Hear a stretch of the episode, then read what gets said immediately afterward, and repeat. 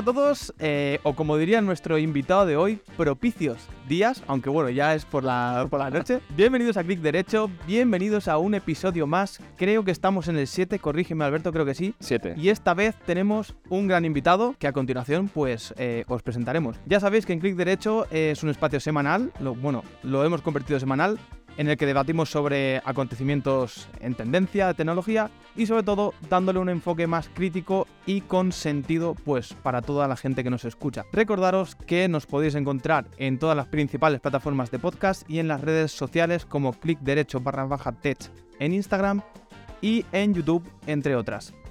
Hoy pues hablaremos un poco eh, generalizando del futuro eh, de Microsoft, Google y Apple y vamos a hacer una copiada de unos compañeros que hay por ahí también de la efeméride semanal. no voy a decir quién hace esto de las efemérides, pero esta semana, el 19 de mayo de 1980, se lanzó el Apple III y fue el primer fracaso comercial de Apple. No sé si a mí esto ya, yo no había ni nacido, pero no sé si os acordáis de esto. Yo pues... Esto lo has hecho porque estás rodeado de viejos, ¿no? es que ya que habéis empezado diciendo ahí el jovencito, pues digo, voy a sacar las noticias, que me vienen al pelo. Ninguno tiene un Apple 3, ¿no? En su casa para mostrarlo, ¿no? Además que Retromática, hay que decir que hoy está con nosotros Retromática, un tío que pilota mucho en general de todo. Y, como veis el fondo que tiene de IBM, pues más o menos eh, va encaminado a, lo que es el, Apple III. Y bueno, os voy a contar un poco lo que pasó. El 19 de mayo del, 1980, Apple Computer lanza el Apple III, un ordenador de 8 bits, sucesor del célebre Apple II, diseñado por Steve Wozniak, cofundador de Apple. Apple III tuvo problemas, incluso antes de nacer, tuvo numerosos problemas de estabilidad, lo cual incluyó el retiro de las primeras 14.000 unidades de la línea de montaje. En ese momento yo creo que estaban en, auge con el tema de la competencia contra Microsoft y demás. Creo que con MS2 en ese año. No tenía ni idea, la verdad. bueno, me leí la biografía de Steve Jobs, pero la verdad es que no me acuerdo más que de lo último y poco más, sinceramente. como fue un fracaso no llegó pero bueno, a hacerlo. Sí, por aquella época en los ordenadores no, sé es exactamente, pero entiendo que uno de los fracasos sería el coste ¿no? del ordenador, que seguramente costaría un huevo y parte del otro. Sí. Yo creo que, es eso y, además, eh, como estaban en, pleno auge, estaba todo en plena producción, yo creo que estaría todo un poco por el aire. Y bueno, yo quiero hacer una pregunta a Retromática. ¿Por qué estás bueno, aerotrastornado? y preséntate. Y aerotrastornado y espacio trastornado y tecla trastornado. O sea, propicio días a Bienvenido. Gracias por, por invitarme, sí. Bueno, y Manuel Fernández, que está también como, con tertulia habitual. Manuel. Que me quedé de la última vez. No, no, no, no, no, no hacer la llamada y, aquí, aparece de nuevo. Bueno, ¿qué tal estáis? Pues muy bien, con ganas de charlar un poquito. ¿Qué opináis sobre, sobre el, futuro de estas grandes compañías? Que, que el, Apple 3 no, no será un preludio de las gafas, ¿no? pues bueno, no sé qué decirte. Igual yo creo que por ahí va la cosa, ¿eh? A lo mejor un pues, Yo es que lo de la gafa no me ha terminado de encajar, ¿eh? No, a mí tampoco. Ah, eh, Tengo... Yo tampoco. Yo todo mundo... un poco... Sí. sí. Allí en la oficina tenemos las Oculus y bueno, Manuel también las tuvo. Y yo, cual apuesta y que dependas de estar en casa, y tipo casco, tipo gafas, está muy bien para friquear un rato, pero como eso no lo puedes sacar a la calle, yo creo que eso no tiene mercado, ¿eh? al precio que encima van a costar la de Apple. Todo esto a, diciéndolo a un mes de que salgan, o sea, estamos arriesgando por lo menos, en lo que decimos. Pero es que es verdad, ¿eh? yo, no, yo, yo no termino de verlo. Por eso, en parte por eso quería hacer este, este programa, porque veo que Apple va en una dirección como muy como que tiene algo que nos va a sorprender y está muy y claro yo todo lo que leo es como hostia tío es que si, si es verdad lo que van a sacar seguramente sean las mejores gafas de calle no digo que no a nivel de acabados a nivel de cámaras a nivel de todo de interfaz Seguramente, pero yo creo que la gente no va a invertir 3.500 en hacer un FaceTime y que salga un animoji detrás de, no sé, o sea, que sí que es, puede ser espectacular, ¿eh? pero no, le, no veo que eso sea lo que el mercado está pidiendo. Yo, he oído tonterías más grandes estos últimos días, sí, sí. perdón de la expresión. He oído tonterías del tipo de que vamos a tener una interfaz en Final Cut parecido al que tenía Tom Cruise sí, en también, es verdad, cierto, sí. imaginaos lo que significa estar media hora o una hora o dos o tres editando vídeo con los brazos en alto. ¿Qué es eso? Así, dándole para arriba y para abajo, ¿cómo vamos a acabar todo? ¿eh? Yo también lo, escuché y dije, pues sí, no me puede estar bien para el vídeo y para la presentación, pero ¿es eso útil? O sea, y la gente está pidiendo eso, o sea... Eso me recuerda a los vídeos aquellos que había en los 80 y en los 90, cuando salían diseñadores de coches moviendo el modelo en 3D con los Data Globe, con los guantes aquellos y las gafas aquellas que parecían que tenían el portátil aquí puesto en la cara y luego eso no, o sea, es ayer eso digo que es que y un poco la base de este programa Carlos era un poco eso, o sea, debatir entre los tres, digo, como hemos tenido la Google I.O. la semana pasada y luego también decir que tanto Retro como Manuel estuvieron en una convención que les iba a preguntar ahora qué les pareció de Microsoft. Eh, es secreto. No te lo podemos entender. Un poco para debatir un poco sobre eso, o sea, del camino que está llevando Microsoft, el camino que hemos visto de Google, lo que quiere llevar y lo que parece ser que vamos a ver el mes que viene en Apple, que es sistemas operativos y las cacareadas gafas o casco. Y entonces quería preguntarte un poco eso, Retro. ¿Cómo ves tú ahora mismo el panorama Microsoft, Google, Apple? Fíjate, pues, además que, el, o sea, lo del acrónimo este de GAFA, ¿no? Google, Apple, Facebook, y no sé cuál era el otro. Y pues, yo, a ver, yo Apple con el tema de las gafas, para seguir un poco el hilo, fijaos que yo en las gafas tengo una teoría un poco loca, y es que es como el Apple Car, como el coche de Apple, que no es un coche, es un sistema operativo para coches. Y yo creo que lo de las gafas pueden ir por ahí los tiros, como un entorno de desarrollo, un conjunto de tecnologías que faciliten a los desarrolladores implementar aplicaciones de realidad aumentada o de realidad virtual directamente, porque yo, que saque Apple unas gafas, lo tengo. Yo Que a lo mejor la semana que viene las sacan o dentro de 15 días y me tengo que Mi apuesta va en esa línea, es decir, lo que vamos a ver la semana que viene va a ser el RSOX este o como lo hayan llamado, ¿no? Que es el sistema operativo. Y creo que, y creo que el casco no va a estar a la venta. Yo creo que el casco van a hacer como el Mac Mini que salió con el A12Z, o sea, con un, o sea, un entorno de desarrolladores que creen algo con eso. Y el futuro de eso creo que serán las gafas, las gafas como tal. O sea, pero sí, hombre, es para jugar en Mac, que hay muchos juegos, Eso es para, eso. pero, yo creo que no va a haber una gafas a la venta en diciembre, como se está diciendo. O sea, yo creo que son los 3.000. Yo creo que no va a llegar. O sea, yo creo que es algo que está lanzando Apple para ver qué, qué repercusión tiene la gente, qué es lo que dice la gente y demás. ¿Sabes? Es mi sensación. O sea, que, no Fijaos que qué precio, tío, tendría eso. 3.500 euros aquí en España. O sea, es que, es que es un despropósito totalmente. Yo mi sensación, o sea, que lo que vamos a ver será real no va a ser una, una, una AirPower, pero que ya llegará. O sea, decir, toma, y habrá un kit de desarrollo que lo tendrá pues Marque Brownlee y Justin y dos más para que para que creo yo es mi sensación no sé Manuel Carlos qué opináis al respecto sobre eso pues, si, fuera eso yo creo que sería positivo ¿eh? sí pero en el Apple que estamos hoy en día que intenta sacar rédito a todo también me, me escama a ver yo creo que la gafa fíjate yo me compré las Oculus, que las acabo vendiendo, tal, por entender un poco dónde puede llevar esto, porque, porque joder, lo, lo venden tanto y, hay tanta gente y tanta pasta metida y tal, eh, que tenía que entender un poco si eso tenía futuro y no, eh, futuro o no. Y, y me llevó una sorpresa que me di cuenta, tío, de que ahora mismo no, pero es en el futuro, en el futuro va a ser un complemento un poco a la IA y, demás. Y me explico, ¿eh? Yo me di cuenta, tío, que, que las gafas te permitían hacer cosas de manera remota en tu casa. Teletrabajo, trabajos que ahora mismo eran que ahora mismo no pasa eso y, evidentemente es imposible. Trabajos que, por ejemplo, en el en el pasado, por ejemplo, un camionero no puede teletrabajar, ¿no? Evidentemente. Pero cuando los camiones sean autónomos y el camión se queda atorado, por ejemplo, ¿qué, qué hace para que de tu casa con un volante y de manera remota no puedas conducirlo con una, ¿Me entendéis dónde, por dónde voy, no? Sí. sí, lo que pasa es que te está yendo muy, muy a, los, a 2080, ¿no? claro, claro, claro. Lo que pasa es decir, si, si ahora mismo no buscas rédito y buscas una plataforma en el que eso vaya creciendo, tendría sentido. Y estaría guay lo que planteaba Retro. El problema es que vemos en la, en la, en la Apple de, de Tim Cook, que, que, te saca a la mínima, te cobra por, por fundas y, y mierda así, no le veo yo hacer un plan a tan largo plazo. Fíjate la pasta que ha quemado eh, Facebook y lo poco que ha avanzado con respecto a la competencia como para que Apple tenga esa paciencia. Yo me parece, se me lo veo raro. Yo espero que van a sacar un producto final, pero bueno. La diferencia entre... Lo que has comentado del camión sí. ya existe. Pero no se, no se pilota un camión, se pilota un dron. Ah, bueno, sí. Cierto, cierto es verdad.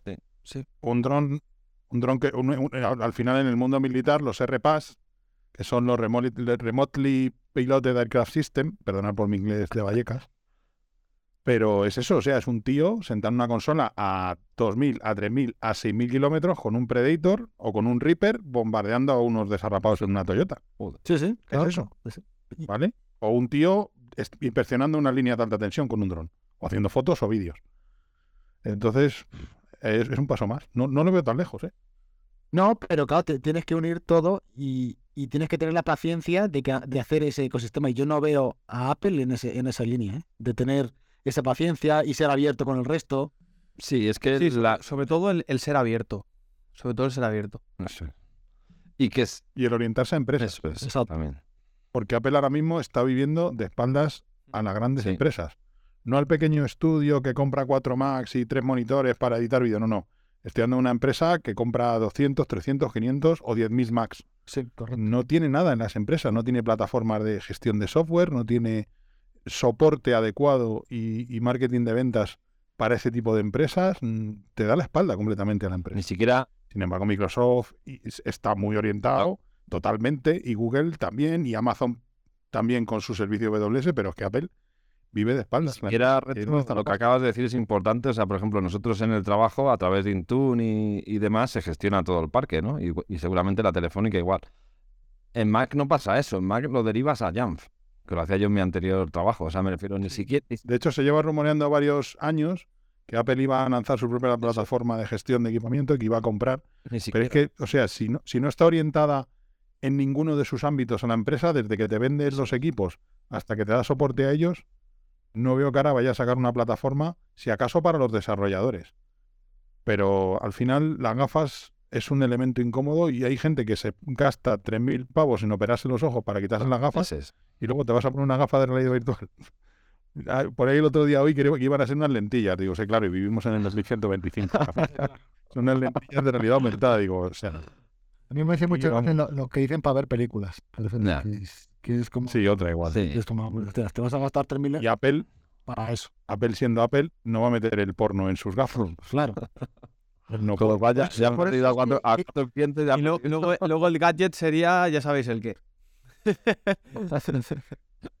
Por eso yo no. Las gafas y el flashlight. No veo a Apple sacando un producto que, cambie esto. Yo creo que el producto de la calidad, por ejemplo, la, pantalla que tenían las óculos y tal, no sé de cuántas aquí las, habéis probado, pero a mí me parece bastante pobre. Y yo creo que eso, la de Apple, sí que será muy buena, muy buena calidad, no tendrá, posiblemente te manejes menos por circunstancia tal, aunque eso es una cosa personal. Pero hacer un ecosistema que una a toda la gente y tal, hostias, se me hace terceros, ¿eh? como hizo Android, por ejemplo. No veo a Apple haciendo eso. Y, luego lo de los videojuegos, que le anda mucha caña esta semana. No, es que van a ser unas gafas específicas para videojuegos. ¿Para qué? Para jugar al Resident Evil, al Euro Truck Simulator y al Fórmula 1 de 2016 que está en la Mac App Store, porque da pena los juegos en, o, o, los de Apple Arcade. Yo, bueno, en algunos grupos de Telegram me he mofado de esos temas porque, claro, te dicen, no, pero han sacado Resident Evil. Es como, tío, han sacado un puto juego de hace dos años. O sea, ya está, no hay nada más. O sea, compatible con M1 y que corra bien, está en Resident Evil, un juego. O sea, decir, esto no es una plataforma de juegos. O sea, no, no, no lo habría claro. nunca. Y ahora tendría que dar un giro de 180 grados. Y aparte encima se lleva fatal con Nvidia también. Es que ha tomado también decisiones últimamente que parecía que no, pero ah, nos da igual llevarnos más con Nvidia. Ya, pues compara CUDA con Metal, por ejemplo. Claro. O sea, y luego cuando se ponen a presentarte el Metal 3 o tal, y es como que sí, que todo esto está muy bien, pero que me estáis presentando un videojuego a 1080. O sea, y que mm. habéis metido no sé qué tal, es como, tío, que, que, que, en el mundo hay teselación, hay una serie de tecnologías que están años en luz de esto, pero claro, luego ves...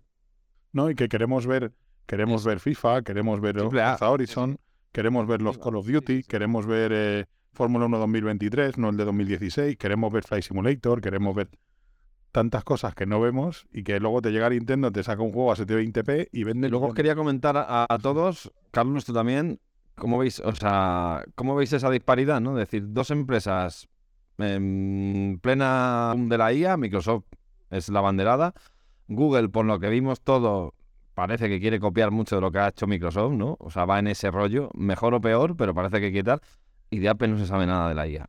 ¿Cómo veis eso? O sea, es la, la, tercera desaparecida en la IA. O sea, o yo lo veo así. Yo es que creo que eh, aquí se orienta mucho también el, el, que no se abre, tío. O sea, Apple va a la suya. O sea, Apple yo creo que tiene unas ideas fijas. Yo parece que tienen como una planificación. En 2023 tenemos esto. Y en 2023 hemos visto que ha sido el boom de la IA. Bueno, ya en 2022 a finales y todo esto.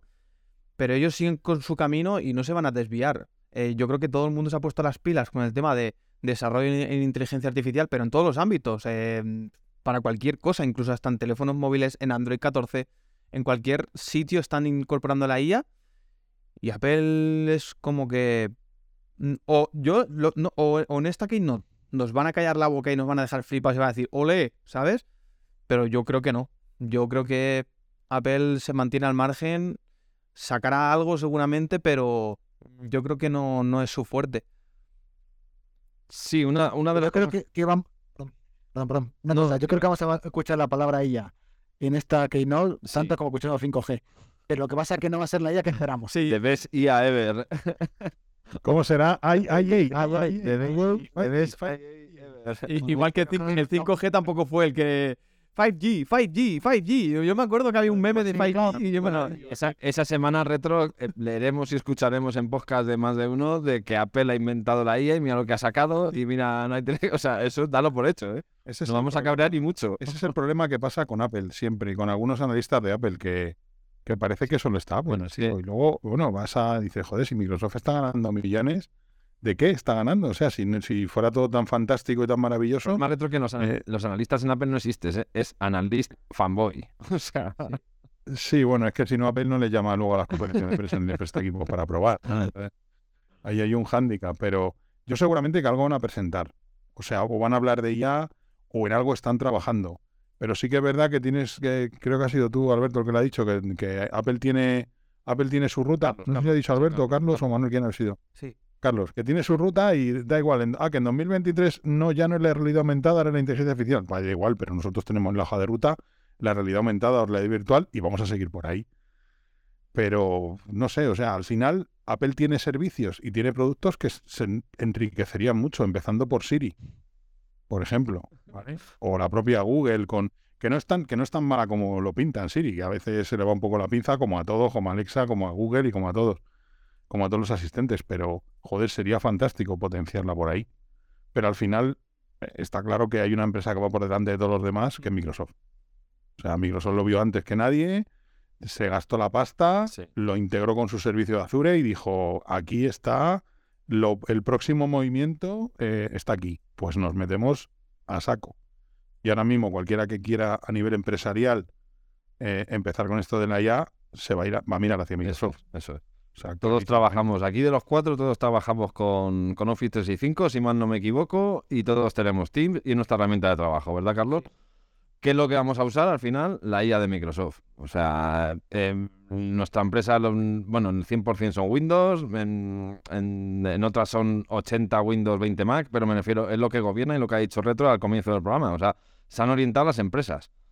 Entonces, yo no sé ahí, Google también comentó Manuel en, el último programa el problema que tiene Google con, el tema de la publicidad cuando se empieza a usar ChatGPT con Bing y ya la gente no empieza a usar Google como lo usaba antes.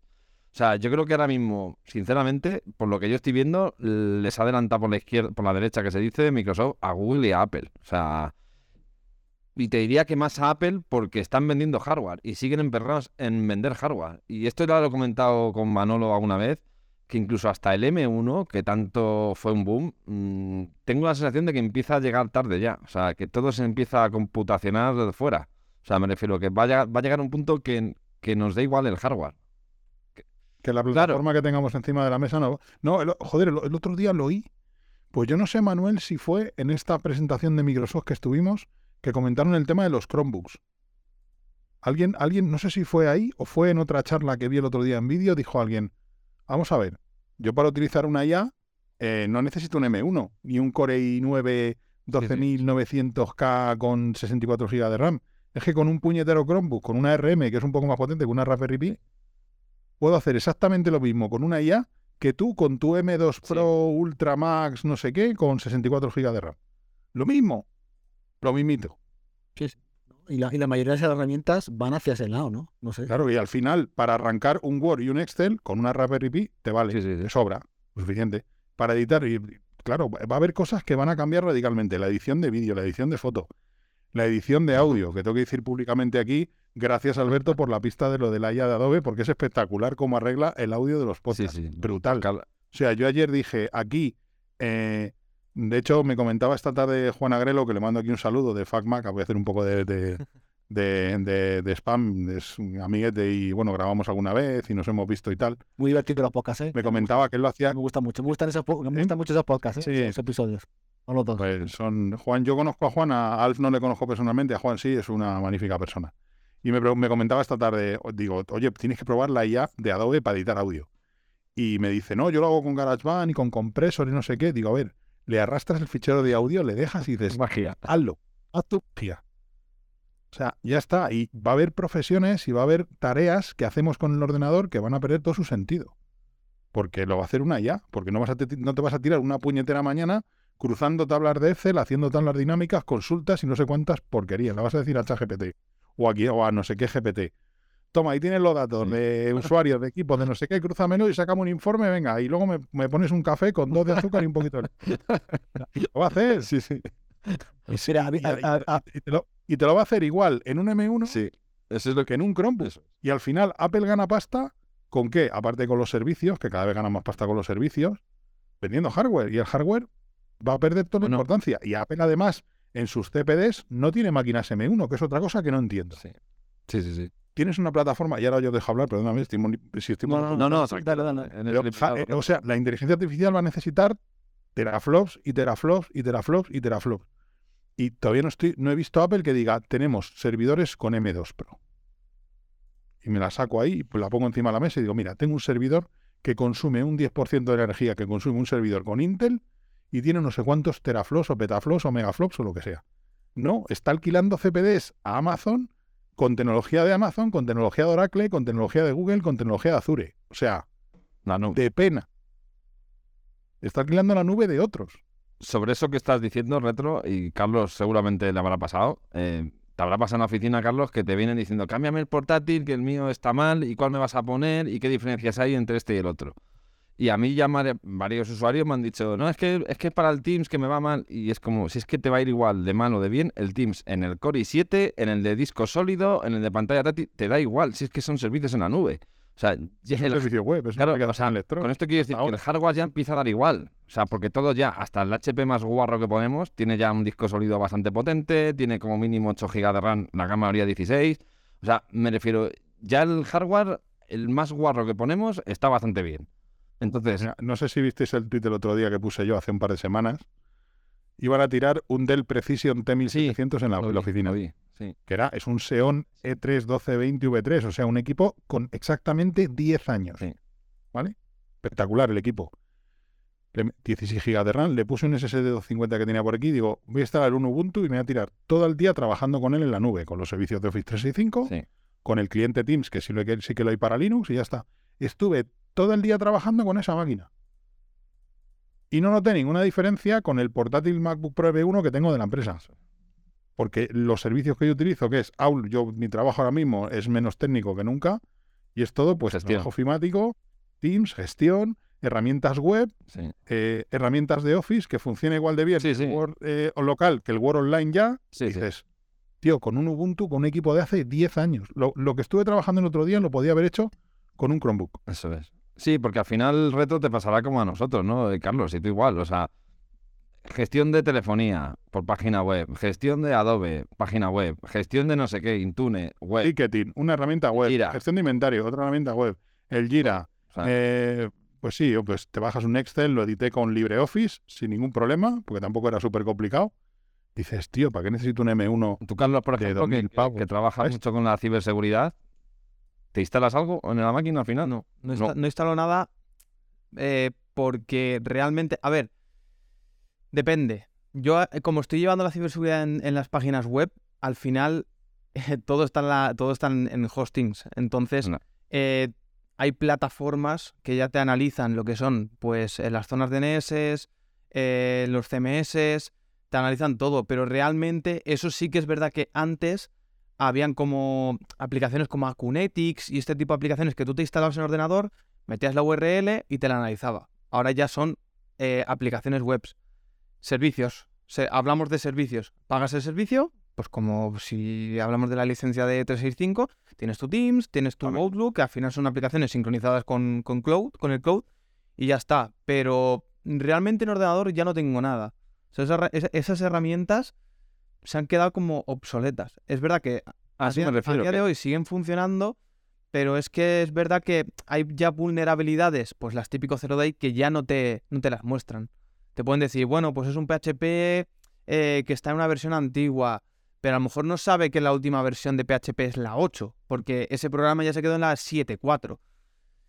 Entonces mm, ya vas enfocado, eh, todas las empresas están tirando vía web, alojarlo todo en, la nube. Y cuando cambias un PC, es que sincronizar con OneDrive y ya está todo. Están los datos, están los programas, todo se lanza por Intune, con lo cual no tienes que instalar nada en local. O, lo, por eso, o sea, esta semana lo hablamos. ¿Os acordáis cuando hacíamos imágenes de cada modelo que no había actualizado drivers?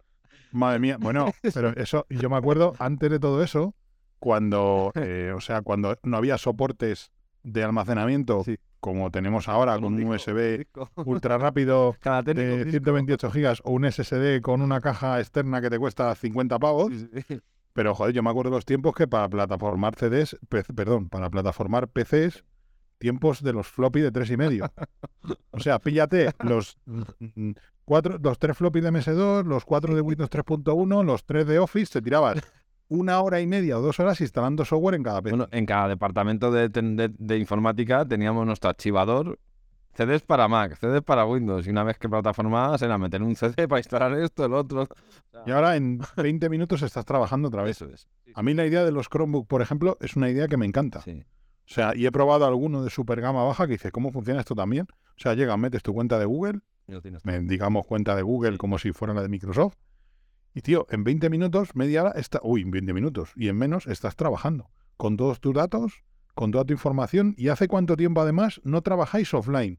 Que digas, joder, me voy a descargar el correo offline porque si me quedo sin conexión. sí, Ah, de modo bien, ¿hace cuánto? Vamos, yo no soy persona, evidentemente habrá personas que cojan vuelos, que tomen un vuelo de 12 horas y no tengan internet, vale, pero eh, un, trabajo diario habitual de oficina de tu casa a la oficina, de la oficina de tu casa, coño, si tienes hasta cobertura en el metro. Eh, o sea, ¿qué me estás contando? No vas a perder nunca cobertura, ni que hagas una backup local, que yo soy el primero, que tengo aquí un NAS y un servidor y hago backup local de las nubes, siempre, eso siempre pero al final lo trabajas todo en la nube y si un día se cae la nube, pues él lo tienes en local por si acaso. No, no, está claro. Ya no, ya no. Y Apple está en su nube, Apple está en la nube, como comentábamos antes. Y encima anda que funciona bien iCloud. Porque madre mía, vaya lentitud de, retro con iCloud. Bueno, eh, han, mejorado mucho la interfaz, pero claro, nada que ver con la. Te conectas a Gmail o incluso a Outlook.com y dices, joder, vaya diferencia con iCloud. Y sí, el problema no es de interfaz, el problema es de velocidad, yo lo diría, ¿no? O sea, que tú subes una foto, yo me acuerdo cuando tenía iPad, hacía fotos con el iPhone y llegaba a mi casa todo feliz para editar las fotos en el iPad, estando el iPad en casa, conectado a la Wi-Fi, ¿eh? Y llegabas y dices, ¿dónde están las fotos? Y no se me había sincronizado. Y sincronizando, y sincronizando, era como, joder, tío. Sí, a mí lo que me pone nervioso, me ¿Eh? pone nervioso de Apple es que no puedes configurar todas esas cosas. Yo, por ejemplo, tengo aquí un, tengo un art de Synology, tengo la aplicación de fotos de Synology, yo le digo, a la aplicación de fotos de Synology le digo, solo sincroniza fotos cuando estés cargando el móvil. Es decir, yo me voy por ahí de fin de semana de vacaciones, enchufo el móvil al cargador y en ese momento el Synology Foto se conecta y empieza a subir fotos. Yo en Apple no le puedo decir cuándo o cómo quiero sincronizarlas, no. Él lo hace, ahí está, un QNAP, sí señor. Buena mierda. Estaba aquí buscando y lo tenía por el suelo. Pero no lo tienes desenchufado, ¿eh? Es que yo tengo una Synology, el QNAP está ahí. Sí, a mí los QNAP tampoco me hacen mucha gracia. Yo soy más, soy más de Synology. Tengo aquí un Synology y un servidor, un RAID. Joder, pues lo que sea. Te montas una máquina, el, el Synology que lo configuras en dos patas y te subes las fotos, te haces tu backup en tu nube y luego si quieres ya, yo lo subo a OneDrive, hago una backup también en la nube en OneDrive, pero coño, déjame que, que yo decida. Apple no, Apple es... Si funciona, cojonudo, pero como no funcione, ¿dónde coño toco para arreglarlo? Imposible. Y sacarlo de iCloud es la muerte, ¿eh? Que yo estoy dando ahora una copia de todo lo que tengo en iCloud en el NAS y mil fotos por día a una velocidad absurda, nada más que problemas. Hay, un Docker, hay un Docker por ahí que se conecta con iCloud, pero va como de aquella manera. Y tú, sin embargo, con OneDrive, con Google Drive, con Dropbox, con lo que sea, conectas el NAS, se lo baja todo. Oye, ya está, si estoy pagando por el servicio, déjame que me baje es el bendito ecosistema. Ecosistema, sí, funciona bien en general, pero, pero... cuando falla, joder. Como tengas un problema particular... Quería comentar una cosa de todo lo que habéis, dicho antes que me ha llamado la atención. Bueno, quería contar una cosa que me, hice muy, me llamó muy, me pareció muy llamativo de una cosa que dijo Sam, Sam Altman, que es el, el, CEO de OpenAI, el que está un poco atrás de ChatGPT, y fue que el, el precio de, de, hacer una aplicación en Estados Unidos ahora mismo para iPhone, esos son sobre los 30 mil dólares, una aplicación generalmente.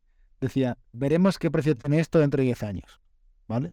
Dentro de 5 años, dijo, que decía, cambiaron un grifo son 300 dólares, a ver cuánto vale una, y ahora una aplicación son 3 mil dólares, 30 mil dólares. A ver cuánto se duplica y se, dan la vuelta a los precios, ¿no? Y yo estoy completamente de acuerdo. Yo esta, esta semana estuve probando una cosa que me ocurrió, hacer una aplicación para el iPhone y, que no tengo ni idea de hacer de Swift y he tardado un día, te lo digo sinceramente, ¿eh? haciendo las preguntas adecuadas a la, a la, a esa, un día. ¿Dónde hay que llegar con esto? No quiere decir que esto no va solo y te va a hacer la aplicación que tú quieras, porque sí, porque tú tienes que, digamos, orientarle, ¿no? Lo que quiero decir es que si todo está muy bien, no te hace falta tener elementos en de, potencia una buena interfaz. Y ahí es donde posiblemente tanto Google como, Microsoft no, no, no le den una buena hostia a Apple. ¿eh? Porque posiblemente si Apple pasa como por ejemplo con la plataforma de streaming de videojuegos, que no puedes usarlo para usar estas herramientas, vas a estar hundido. Que ahora mismo lo vemos todo fácil porque va a ser por una web y evidentemente no te van a capar una web. Hostia, pero como, como para, para meter nuevas entradas, fotos, imágenes o para que sea más completo tuya, necesite otro tipo de herramientas, a lo mejor Apple no está, no está dispuesta a abrirla. Y, puede que pierda el gol. ¿eh? Es que creo que a donde vamos es una revolución tan grande que no estamos, no estamos ni, ni, la imaginamos. ¿eh? no, he dicho varias cosas interesantes ahí. Una ha sido lo de los desarrolladores. Yo, como soy retro, le pedí el otro día que me hiciera una aplicación en COBOL para ordenar un fichero. claro, yo de COBOL hace, hace, pues te puedo decir, 47 años, acabé la FP con 20, con 20 o 19, no me acuerdo ya, pues desde entonces no toco COBOL, ¿vale? O sea, puede, puede ser fácilmente 25 años o 27, no sé, ahora mismo no tengo la cifra en la cabeza. De los años que no tiro yo una línea en COBOL. Coño, pero me tiró el programa y empecé a reconocer cosas. Y dije, ¿qué, qué hago si yo le meto a esto el RM COBOL? Y lo tengo por ahí para a ver si me descargo por ahí alguna versión de RM COBOL vieja, porque tiene toda la pinta de que ese programa en COBOL funciona perfectamente con su Environment Division, su Identification Division, la declaración de ficheros, todo. ¿Dónde van a quedar los desarrolladores dentro de 10 años? O menos. Porque al final, ¿quién mejor que una máquina para desarrollar programas en un lenguaje de una máquina? Bueno, yo creo que va, a haber desarrolladores, pero no como lo pensamos. Cualquier, igual que va a pasar con otros otros otros otros profesores. Me refiero, va, tú va, va a haber gente que no ha sido desarrollar en su vida, pero sí tiene la idea de lo que quiere hacer. Por ejemplo, tú puedes estar a ver una canción y no saber tocar la guitarra. Pero va a llegar un punto que vas a tener una canción y vas a, hacer una canción sin, saber tocar un instrumento. Pues esto va a ser similar. Yo es lo que estoy viendo, ¿eh? La sensación en otro día con lo de SwiftUI es, fue esa. Es, yo eso lo que quiero es llegar... Yo sé dónde la aplicación que quería hacer, pero no tenía el conocimiento de hacer eso en ese lenguaje. Pero sabía dónde quería llegar. Tengo la foto final, tengo la foto final, pero... Nosotros a día de hoy la suerte que tenemos es que eh, hemos tocado y hemos tenido ese recorrido de hacerlo todo a mano. O sea, no vamos a ser tan perfectos como una máquina.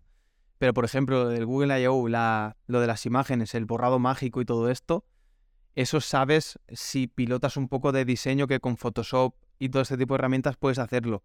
Sabes más o menos eh, el concepto.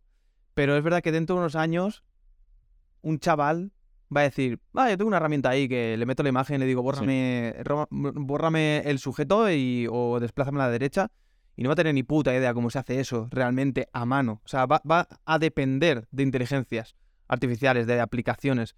Y eso es, verdad que eso es lo, lo, bonito que me doy cuenta ahora en plan de, hostia, qué guapo que nosotros sepamos hacer eso, pero el día de mañana, ¿qué va a pasar? Porque ahora ves niños en la ESO tirando de chat GPT para hacer resúmenes de libros, para hacer un montón de historias, tío. Entonces, ¿hasta dónde está la creatividad ya? El problema es que los profesores tampoco tienen ese conocimiento de, bueno, sí, usarlo. Hostias, vas a hacer, a vas a, hacer gente tonta al final. Sí, bueno, yo que estoy un poco en contra de, de, a lo mejor va a hacer un poco, va a hacer aquí como el, y luego a lo mejor la IA me da la primera hostia a mí, ¿eh? pero, pero creo que eso en el fondo muchas veces damos valor a, cosas que son repetitivas. Damos, yo sé hacer esto y lo sé hacer muy bien, y como lo sé hacer repetitivo, como puede ser conducir o, lo que sea, y, ya creo que, que, aporto algo más. Y a lo mejor lo, muchas veces olvidamos que lo, que lo, lo, realmente importante es lo que llegas a, a, presentar final. ¿Me explico? Sí, ser más, ser más, efectivo. lo, lo, que te puedes quitar de medio que realmente no es necesario, pues que si lo puede hacer algo más rápido que tú, mejor. ¿Te refieres a Claro, tú a lo mejor es la foto esa que estás editando, sin saber de, de, dónde ha venido cada una foto, esa edición, en el fondo, si haces una cata ciegas y es mejor la que has hecho con la IA diciéndole lo que tienes que hacer, pues en el fondo, ¿qué más da a, a, las, quien lo haya hecho esas operaciones?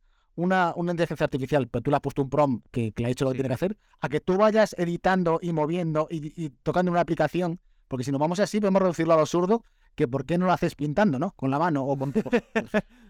Claro, pero eso era, eso era como cuando en la Edad Media había un monje allí en un monasterio cisterciense perdido en los Alpes franceses, como en el nombre de la rosa, allí copiando manuscritos y códices y no sé qué, y llega un tío que se llama Gutenberg y dice, no, no, no, no, esto no está bien hecho aquí, venga.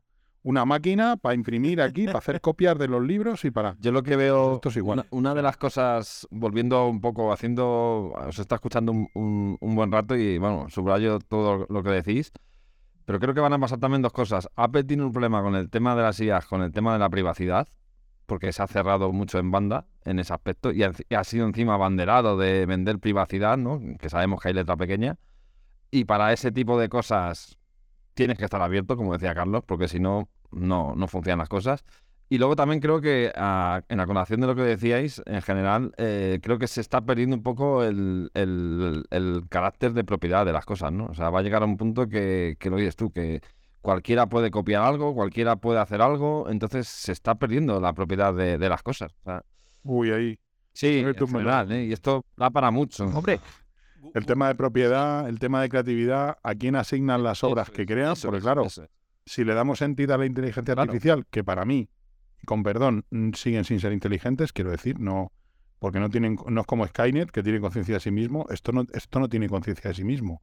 Son a mí me gusta, el otro día lo leí, no no dijeron inteligencia generativa, lo llamaban de otra manera, no sé qué generativas.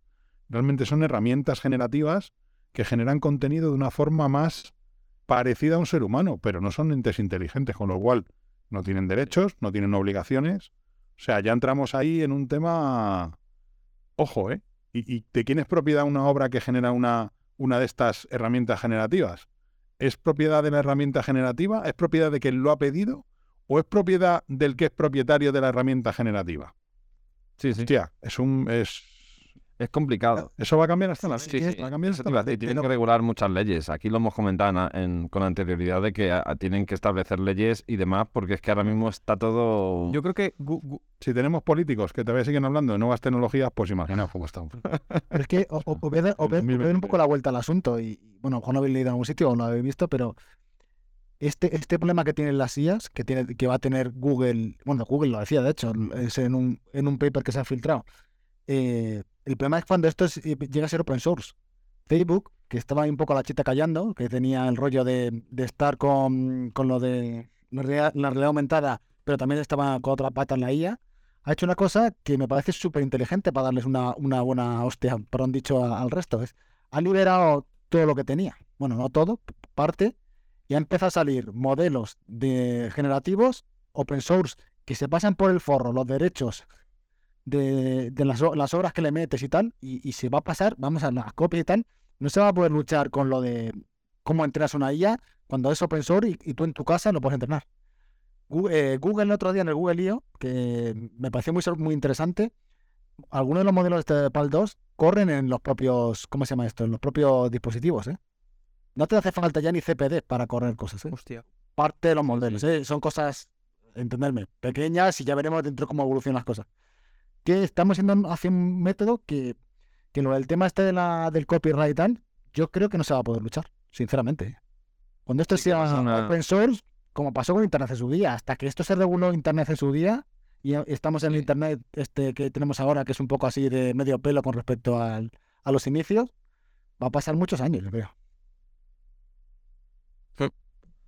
sí, la verdad es que Sí, sí, no, no, es, es, es, un tema que lo que dice Retro, da, da, es un melón que da para, se divide en muchos temas, ¿no? Privacidad, propiedad, modelo de suscripción, todo, o sea, todo, pero si, os fijáis, hacia lo que decía, los modelos de suscripción pasa igual, o sea, se está perdiendo ya lo de comparte un coche, comparte una... O sea, vamos hacia eso, o sea, hacia un mundo de suscripción y, de, y del modelo de inteligencia artificial que tú decías, que puedas entrenar en tu casa y ya, como dices, ya, ya varíes el, programa original, con lo cual no se sabe lo que decía Retro, de quién es.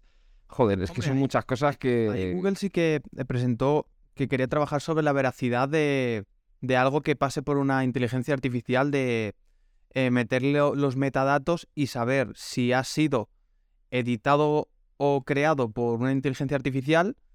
Lo que pasa que eh, está en pleno desarrollo porque tú puedes generar algo por la inteligencia artificial, pero si luego lo reeditas en otras, ¿qué pasa con esos metadatos? En eso están trabajando eh, Google. Eso también lo veo bastante interesante. Porque a día de hoy es verdad que ves imágenes y a lo mejor un texto y no sabes quién lo ha hecho. Sí, sí. Sabes que esto ya toca incluso temas de ética y de moral. O sea, es que ya lo siguiente va a ser las tres leyes de la robótica de Asimov, sí. adaptarlas a nivel de firmware en todas las inteligencias porque es que estamos ya en ciencia ficción. Ojo, porque es que la movida, la movida eh, va a ser, va a ser grande. La movida va a ser grande. De aquí a Terminator es menos de lo que canta. Joder, pero pensar que hace una, hace un año estábamos, bueno, un año con la pandemia, ¿no? Pero no te, no, no sé, a mí por lo menos esto me ha venido de golpe y eso que estaba un poco enterado de parte en las cosas que pasan, pero ha sido como una evolución, tío, que es que, que todos los días hay algo. Muy rápido, ¿eh? Lo tienes por el iPhone en amarillo de Apple, ¿no? lo metes en el saco ¿no? de revolución. Bueno, y, y, ahora va a entrar otra tecnología nueva en todo esto de la IA, que son los ordenadores cuánticos, que llegan por ahí, llevan por ahí unos cuantos años. Eh, una tecnología que poco a poco van mejorando, que tiene mucha dificultad. Yo no sé si, por cierto, hablando de ordenadores cuánticos, habéis visto una serie que se llama Devs, que está en, está en HBO Max. Ah, ese la he visto, no. Bueno, a mí, a mí me la trajo la cigüeña, pero bueno, está en HBO Max también. Y es una serie donde hay un ordenador cuántico que hace cosas, como dijo aquel presidente. Este ordenador cuántico hace cosas. Y hace cosas que otro ordenador no puede hacer porque tiene una potencia descomunal. Además, curiosamente, ese ordenador eh, es muy parecido de la película, el de la serie, es una, por cierto, es una miniserie, son 8 o 10 capítulos, inicia, termina y es muy recomendable si trabajáis en esto. A mí me encantó, ¿eh? Yo, de hecho, es una serie que tengo pendiente de volver a, ver. Y ese ordenador se parece espectacularmente a los ordenadores cuánticos reales. Y lo que hace en la serie no tiene nada que ver con inteligencia. Bueno, sí tiene que ver con inteligencia artificial, pero no es realmente inteligencia artificial. Tenéis que verla porque esa va a ser la próxima revolución. Estos ordenadores que tienen unas potencias que se salen de nuestras escalas, porque como son los qubits, esto y demás, que es una movida que yo no llego a comprender, que es una movida que yo no, yo no alcanzo a comprender, porque son estados de la materia y no sé qué, o sea, una cosa brutal, y los niveles de potencia que van a tener, que necesitan estas inteligencias artificiales, sí, porque pues es que es que las necesitan. Mira, el otro día em, comentaba alguien en otro en otro podcast que había montado eh, y ya lo he oído además en varios sitios y me lo ha comentado, me lo han comentado varias personas que han montado un, modelo de IA en local y tenían una 4090, una RTX 4090 y la estaban haciendo sudar. Sí, sí. O sea, la RTX 4090 sudaba tinta para mover esto, los ventiladores a tope, la gráfica a 70 grados, el micro des completamente desbordado con un cuello de botella brutal. Y es que necesitamos máquinas más potentes para mover esto. Y el próximo salto son los ordenadores ópticos y la tecnología de computación cuántica, que eso ya, o sea, es que eso se nos va de, se nos va de las manos. Pero, pero, lo de la potencia no es, no, sostenible. ¿eh? Yo, supongo que tendremos que ir hacia otro hacia otra cosa y hacerlo esto más sostenible.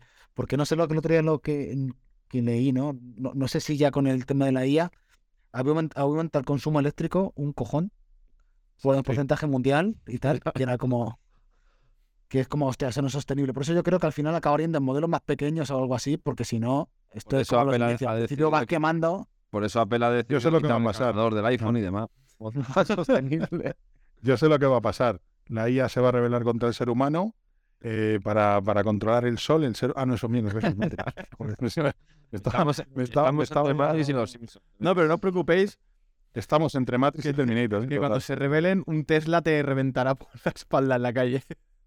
Claro, es que tú, tú ves ahora Robocop y ves, y ves Terminator y ves, eh, joder, ves, me acuerdo de, Alien, ¿no? Cuando salía la computadora esta que se llamaba Madre y empiezas a ver cosas que te parecían de película. o sea, yo me acuerdo de que, que no parecías que eran posibles. Dime. 2001 en el espacio. 2001, HAL 9000. Hostia, tío, el HAL 9000 ahora... Eh, a ver quién es el primero que tiene sus. Eh, estamos en horario infantil. A ver quién tiene primero sus santos huevos de sacar una IA que se llame HAL 9000, que te esté mirando con la cámara ahí. ¿Vale? O sea, están empezando a pasar cosas que yo veía en las El coche fantástico se quedó lejos. Ya, eso ya sí. Bueno, bueno, bueno. Eso ya, o sea, eso es la versión, el chat GPT 1.3. Sí. Eso es la beta de Siri en un coche. Es espectacular. Yo cada vez que me ven hablando en el reloj, dice que está llamando aquí, digo, pues sí, no, aproximadamente. pero estoy, empezando a ver cosas que por una parte me dan me dan ansia de ver más y por otra dices, yo hostia, tengo que soy muy tecnólogo y me gusta mucho la tecnología, Carlos lo sabe, pero hostia, a mí el tema de la IA reconozco que en algunos casos sí que me da un poco de miedito, ¿eh? Lo digo por, por un montón de gente que se puede quedar sin trabajo y demás. El problema está. ya no hablo de. El problema está. Ya no hablo de mí. hablo de en general, ¿no? Decir, hostia, es que va a llegar un punto que nos arrase, ¿no, tío? Y es una putada, ¿eh? Porque te pilla con 40, 50 años, te sacan una IA de estas, te manda tu oficio, te van por culo y ahora reinventate, claro. O sea. Ahí lo que Ingeniero de prompt. Sí, sí, sí. Que es lo que se lleva ahora, ¿no? Eso es, eso es lo que a mí me da miedo, ¿no? Decir, a veces me gustaría que fuera todo un poco más despacio. Que es verdad que también es cierto que aquí todo lo hablamos y todo parece que va a llegar y tal, y luego las cosas, bueno, al final, como dice un amigo mío, sigo jugando al FIFA sentado en el sofá con un mando y en la tele. Y estamos en 2023, ¿no? O sea, me refiero que luego las cosas es verdad que se van asentando, van saliendo problemas, no todo llega, ¿no? Como parece que va a llegar tan deprisa, ¿no? Pero, pero sí que es cierto que el futuro es, sobre todo que creo que, que nadie sabe apostar hacia dónde va, ¿no? O sea, están saliendo una cantidad de tecnologías en muy poco tiempo que nos están explotando la cabeza y, y, que vemos como que en la progresión, como el ejemplo es el modelo matemático de la IA, es el, el aprendizaje es geométrico, o sea, con lo cual es, que no lo coges, tío, o sea, me refiero... Es que no, es que no, no lo entienden ni los propios... No sé si leísteis hace poco estas dos IAs que pusieron a hablar entre sí y, y generaron un idioma completamente nuevo que solo entendían ellas dos. Entonces, claro, tenemos el peligro y joder, esto va a sonar súper ludita, ¿no? Y, un poco síndrome de Frankenstein, pero joder, es que tenemos el peligro de que se pongan a hablar entre ellas y, no, y nos declaren la guerra. O sea, al final, el tema Matrix, el tema Terminator, ojo, ¿eh? Que tu propia aplicación se revele contra ti. Me están dando ganas de desmontar mañana toda la domótica de casa. Yo, a, mí, a mí eso me da mucho rollo, el tema de la domótica también. Y ya eso, cuando esté con, con ella, ya te cagas. Hostia, es que me, bueno, yo la estoy montando toda en local, lo estoy quitando todo de la nube. Joder, es que aquí montando con un Home Assistant y montándolo todo en local porque cada vez me da más mal rollo que un tío desde Beijing te pueda encender la luz de la cocina. Yo en, prefiero todo en local. domótico creo que Manuel y yo estamos un poco de acuerdo. Lo vemos que nos parece un poco de coñazo, o sea, me refiero, ha sido un, un boom, se han vendido un montón de productos. Yo tengo unos cuantos en casa, una tira LED, una bombilla, hasta no sé qué pero hostia, yo reconozco que no me han hecho tampoco la vida más fácil, ¿eh? O sea, decir, como tengas un problema en el router, las cosas funcionan como el culo. No sé si es porque lo tengo todo con HomeKit, no sé si en otras plataformas funciona mejor, pero yo reconozco que para mí la, la domótica que hay a día de hoy, ¿qué queréis que os diga? Pero eso es porque no vives en una casa de 500 metros cuadrados con la fachada de madera y un Tesla en el garaje. Tío, joder, es que me ha hecho... Eso también es verdad. Es que no se puede vivir en un piso en Vallecas o en Fuenlabrada en Villaverde. Ajeno. O sea, es como cuando sacó Microsoft el Kinect. ¿Sabes? Que decía, no, está el Kinect, el Kinect en un salón español, europeo, pues no se puede jugar. En un salón de 500 metros cuadrados de una casa americana está muy bien. Aquí te cargan la tele, la foto de la comunión, la... O sea, el aparador de las tazas, te lo cargas todo. Las fotos, tío. Pues igual. Eso es verdad. Los queremos imitar a, a, Queremos imitar a Mark Brownlee y a Justin y luego te das cuenta de lo que tienes en casa. Sí, por eso he comentado, mira, y dando un poco esto de, de la diferencia entre países, por eso Google en Estados Unidos lo peta entre las empresas y aquí nadie contrata a Google en una empresa. Alguna hay, alguna hay. El BBVA, por ejemplo y alguna gran cadena de supermercados o hipermercados también tiene por ahí contratado los servicios en la nube de Google, pero al final se van todos a Microsoft. Y con esto del chat GPT y de las IAs en Azure se lo han sacado, pero vamos. Sí, sí, sí. Totalmente. O sea, han dejado a todos atrás. En la presentación que estuvimos Manuel y yo el otro día, o sea, se vio patente que está todo el mundo apostando por eso. Para chatbots, para... Bueno, pusieron algunos ejemplos eh, como una empresa de seguridad que iba, iba a entrenarla ya para detectar falsas, falsos positivos con las alarmas. O sea, que si pasa un perro por delante de la alarma, no se active la alarma y llame a la policía y a la central de alarma. También leí yo que quieren también mejorar un poco las empresas también a nivel del tema del teletrabajo, pues hacer eso, o sea, IAs que detecten si estás mirando la pantalla o no, etcétera, etcétera. Cosas que digo, madre mía, puestas en manos de un jefe, cabrón. Esa, me interesa. Esa me interesa. Sí, hay que tener un poco cuidado. Sí, lo estamos, estamos siempre en la delgada línea de lo moral, o sea, con, el tema de la IA. O sea, en, cualquier pasito que das ya dices tú, pero esto realmente, o sea, y, en, referencia a eso, volviendo un poco al tema original, veo que Apple, y han tenido que tener seguramente reuniones en Cupertino sobre este tema, de han intentado cerrarlo todo a nivel local, que claro, ahora el tema de la IA le va a suponer un problema, ¿eh? yo creo. O sea, abrir todo eso para que funcione. No sé qué, opináis, pero me refiero. Yo creo que ahí Apple tiene un, serio problema. ¿eh? Si quieren dejarlo todo en local, que no salga ni un dato, hostias, es que los demás no tienen pudor, ¿eh? Google o Microsoft. O sea, y aparte creo que ya la gente se la pela, sinceramente, la privacidad en, muchos, en muchas de las cosas, ¿no? O sea, decir, queremos que las cosas funcionen y funcionen bien y ya llega un punto de como, mira, asumimos, más que nada porque creo que ya asumimos que nuestros datos han viajado por todas las plataformas habidas y por haber, los hemos dado desde hace años, con lo cual ya, ya llega un punto y esto ya me la pela, o sea, que funcione. O yo por lo menos pienso así, ¿eh? A lo mejor hay gente que no piensa igual. Yo creo que con el tema de la privacidad siempre he sido un poco de que se nos acusa muchas veces los, típicos que decimos yo no tengo nada que ocultar. Eso por un lado. Lo que tampoco quiero es que me molesten. Ya.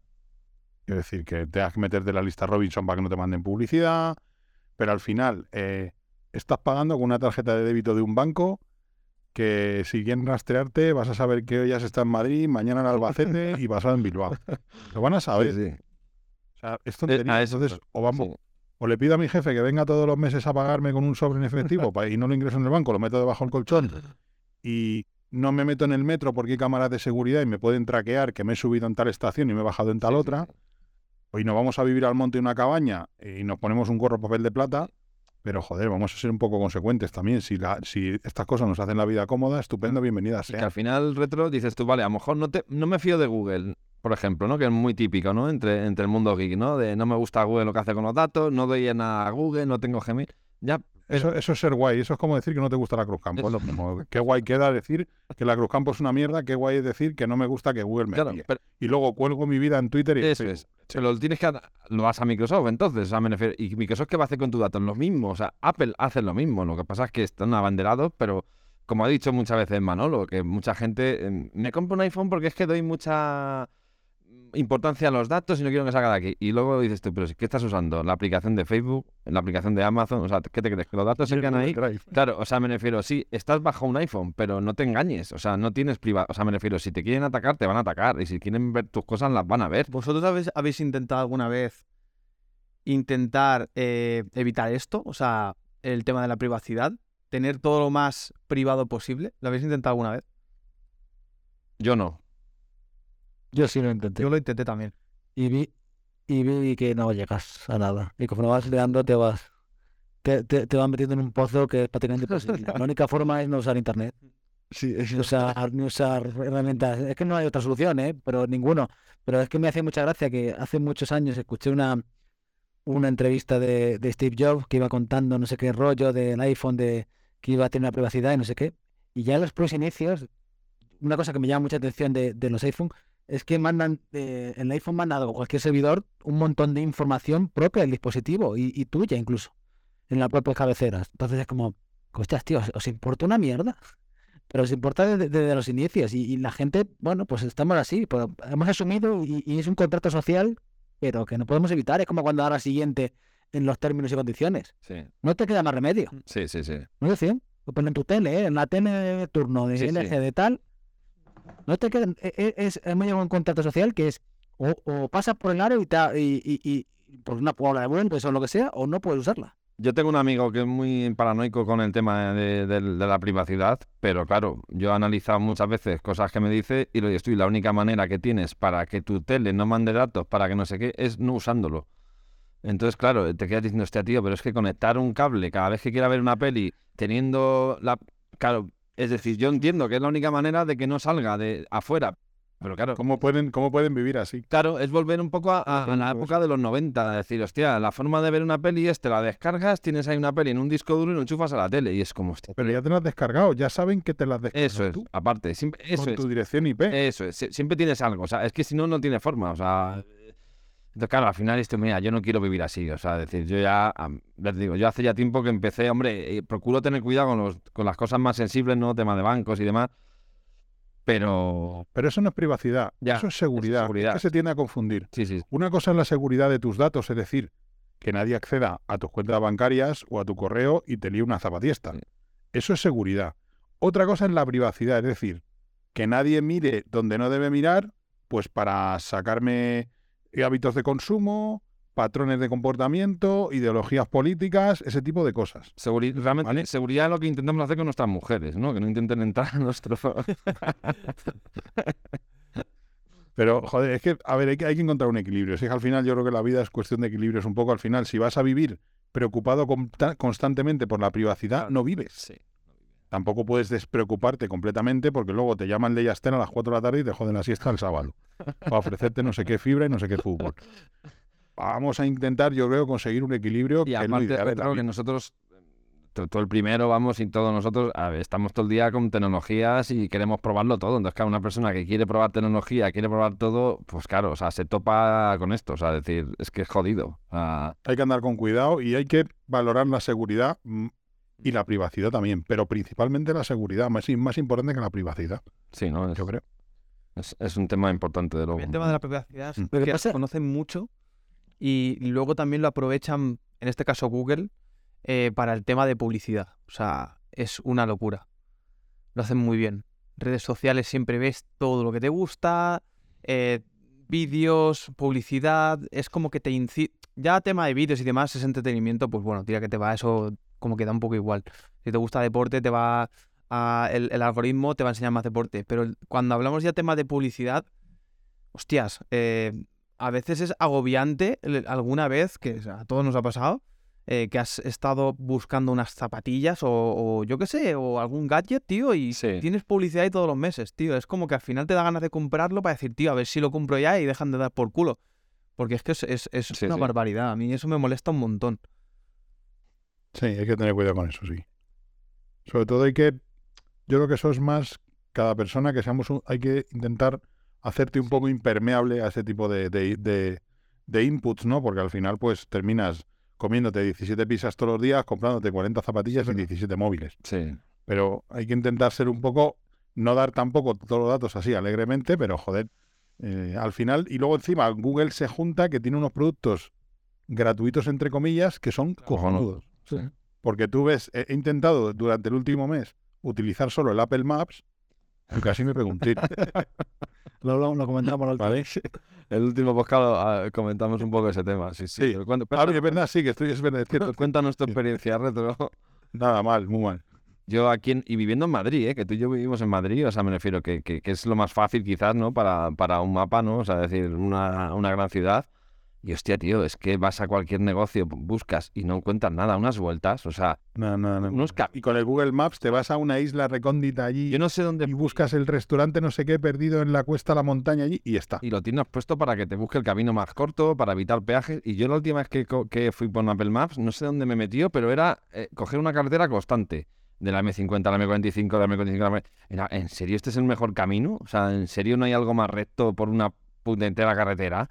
O sea, era como, hostia, tío, no, no, no, no, o sea, no. Por eso digo que Google al final tiene mejor servicio de correo electrónico, el mejor servicio de mapas, el mejor servicio no sé qué, y claro, todos lo usamos porque es el mejor. Y al final, porque el que no, el que no tenga una cuenta de Google, como digo yo, que tiene la primera piedra. Sí, sí. Y al final se junta el hambre con la gana de comer, que tienen el mejor producto y todo Dios lo usa, pues es una aspiradora de datos de la leche. Lo que pasa yo casi lo... No, iba a resumirlo en que ahora mismo, a día de hoy, es servicio particular, Google servicio empresarial Microsoft y hardware Apple. O sea, ahora mismo está así. pero está todo, a ver, que luego cada uno tiene lo que, lo, lo que puede y, demás, ¿no? Porque tener un ecosistema Apple no es barato, precisamente, por ejemplo. O sea, muchas veces, pues no es que no te guste, es decir, oye, mira, yo no me voy a gastar 7.000 pavos en una pantalla, aunque sea la mejor del mercado, porque no puedo, o sea, directamente. O sea, lo valoro, pero no me voy a comprar esa pantalla de Apple porque es que no, o sea, no, no, ni de Lo bueno que es el monitor de 60 Hz de Apple. esa es la de 1500, me parece, la que viene Sí, esa, esa, esa da... que pagar la pena aparte. Sí, sí, esa y encima tiene una cámara que es una puta mierda. O sea, para más. Pero tiene una 14, eso sí, una 13. Sí, una 13, una 13. Sí, que todavía también tiene que averiguar para qué cojones vale eso, porque vamos, para controlar esa cámara no creo que sea necesario. Yo creo que haría ese pequeño resumen ahora de, cómo está a día de hoy, ¿no? en grandes rasgos, ¿no? O sea, de los servicios que usamos todos, si nos fijamos, es a nivel empresarial es Microsoft, a nivel particular todos usamos algo de Google, Gmail, eh, mapas, y más cosas. Y luego a, nivel de hardware, por ejemplo, aquí de los asistentes, todos tenemos un iPhone, todos tenemos algún Mac, tenemos cosas de la manzana, ¿no? Hemos tenido Apple Watch o tenemos, etcétera, etcétera. O sea. fíjate en Estados Unidos que el otro día comentabais vosotros precisamente lo del iMessage, ¿no? Sí, sí Manuel. Que es que Manuel, es verdad que es que te hacen hasta hacen a los chavales bullying en el instituto porque, porque eres un par y no tienes iMessage. O sea, yo, yo estuve en Estados Unidos hace un carro de años. Estuve en Nueva York de vacaciones 20 días. Y Nueva York, Búfalo, alguna ciudad de Canadá y tal tocamos. Y ya en el. Joder, pues fijaros, hace, ha hecho ahora. No, va a hacer ahora 10 años. En junio que estuve. Y ya había iPhone a patadas. O sea, yo recuerdo que no había nada más que iPhone y Samsung. O sea, había como 8 iPhone y 2 Samsung, veías, de, de, cada 10 que ese porcentaje yo creo que incluso lo habrá aumentado. Sí, Carlos estuvo hace un mes, puede decirlo. Y, no va a estar igual el Exagerado. Yo era exagerado, macho. O sea, exagerado. La, yo no sé qué iPhone habría en aquel momento. Y no sé si sería el iPhone 4S o el iPhone 5 en aquella época, hace 10 años. Por ahí puede ser. Sí, el, iPhone, el 4S o el 5. salió en 2012, yo creo, me parece.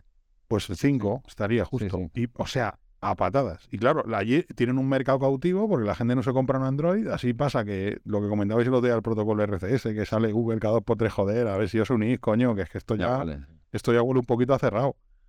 Pero claro, tienen ahí un mercado cautivo del carajo con toda la gente que utiliza. Sí, sí, no, no. Bueno, no voy a volver a repetir lo que pero el BlackBerry Messenger, tío.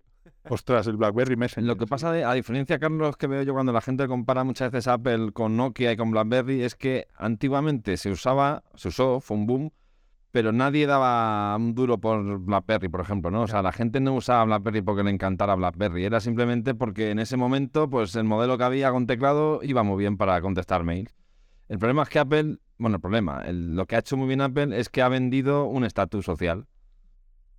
Y entonces, claro, eso hace que mucha gente pues se compre solo. Bueno, todos creo que conoceremos a parientes o a amigos o conocidos que tienen que se compran Apple por definición porque su estatus es de Apple. O sea, me refiero, porque no parezca que tengo menos, ¿no? O sea, sin tener ni puta idea ni de tecnología, ni del iPhone que se compran, ni de nada. O sea, simplemente es como, se me ha roto el teléfono y me tengo que comprar un iPhone. Sea el que sea, pero que se vea un iPhone porque, oye, vivo en Majada Onda y se tiene que notar. Sí, pero en ese aspecto, ah, ah. yo creo que han hecho muy buena labor de trabajo marketing. Poquito a poco han hecho el ecosistema, enganchando a la gente. Y es que salte de ahí. O sea, te sale de ahí el reloj a la mierda. Eh, sí. Los, los retro, mira, el servicio va a ser. Retro es una persona que entre, o sea, tiene de todo, pero, pero puede hablar de ese tema porque ha entrado y ha salido, vende y compra, o sea, pero a él. Entro y salgo a veces. Pero admitirás que es una movida muchas veces, no retro, o sea, que sales, que que te cambias el. Mira, yo yo es que ya lo tengo todo fuera del ecosistema de Apple, quiero decir. Eh, nos estamos desviando la hostia al tema del podcast, pero bueno, que era de esperar. Yo sí que eso lo cuento, ¿no? O sea, o sea yo mañana me tengo un teléfono Android y no voy a sufrir ningún problema porque yo, por ejemplo, lo tengo todo en la nube de Microsoft, que funciona tanto en uno como en otro. O en la nube de Google, por ejemplo, que funciona también en iPhone y en Android. Y en Windows, y en Mac, y en Linux, y en donde hasta en un, hasta en un Commodore Amiga yo que funcionaría. Pero por, eso intento no usar servicios exclusivos de Apple, porque al final es un jardín vallado del que no puedes salir a ningún otro sitio. Lo, que, lo bueno que tiene el iPhone precisamente es que todos los ecosistemas grandes, Microsoft, Google y tal, se han hecho compatibles con él. Y también con Android. Con lo cual yo los datos los tengo en OneDrive, las notas las tengo en OneNote, los contactos los tengo en Outlook, con lo cual yo de uno a otro me muevo y estoy trabajando sin problema de uno a otro sin ningún tipo de pega. Y lo he intentado, cuesta esfuerzo, pero una vez que lo tienes, todos Nosotros cometimos... Y te sientes muchísimo más tranquilo de decir, bueno, pues si mañana Apple me defrauda, me voy al Android yo y no voy a perder nada. Y funciona. Tu Carlos igual, ¿no? Por eso, por eso fuera de... no hago upgrade a, al iCloud. 5 gigas. Sí. sí, sí, no Sí, yo tengo el Apple One contratado porque tengo al final el Apple Music, el Apple TV y algunos juegos de arcade que me hacen gracia. De bueno, pues al final lo pagar y dice, bueno, en vez de pagar Google Drive y Spotify me cuesta lo mismo, pero si, si me salgo de, de, iPhone o del ecosistema de Apple completamente y me vuelvo a Android y no tal, con de suscribirme de Apple One y contratar el Spotify y alguna cosa más, ya lo tenía todo solucionado. Yo tengo ganas de, de pillar por ese lado Tengo muchas ganas. Sí, ¿no? Eh, a mí también me llama la atención, pero la batería... Sí. Me chirría un poco. ¿Pero Pixel a nivel Pro, o sea, 7 Pro o, el, o, el, o tirar de gama baja, tipo 7A, 6A? El 7 Pro. Pro, ¿no? ¿En cuánto está ese retro? No, 800 y pico. Fíjate, me pasa hasta. Es que no sé, no sé, no sé la labor de expandir más sus productos, tío. Es que no... Eh, yo qué sé. No le interesa. Es que eso tampoco lo entiendo. Es son buenísimos. O sea, yo desde el Nexus. ¿Por qué no le interesa? el Nexus, son móviles que van muy, muy bien, tío. Mira, el, segundo teléfono que más tiempo me ha durado ha sido un Nexus 5. El, primero es el iPhone 13 Pro Max este que tengo, que llevo ya pues desde septiembre del 21 con él, justo cuando salió. Pero el Nexus 5 lo tuve como un año y dos meses o así. Y era un teléfono brutal. En esos cuatro igual. Y con lo que costaba conseguirlo, que madre mía, la distribución, tenías que tener lista de espera, fue una puñetera locura. yo, recuerdo que para coger Google es que... uno, eh, tú veías que iban a sacar al día siguiente, tenías que estar ahí a partir de las 12 para comprarlo, porque es que si no te quedabas sin él, ¿eh? Sí, sí, me río yo de las entradas del evento de Ibai este en, dos minutos. O sea, lo de los Pixel 4 era peor, o los Pixel, perdón, los Nexus 4 y los Nexus 5, pero yo creo que Google lo vende así como con desgana. la, se enfoca mucho en Estados Unidos, la tablet no va a venir aquí de momento tampoco. Que joder, todavía me acuerdo las Nexus Tablet, que eran fantásticas, las Nexus 7.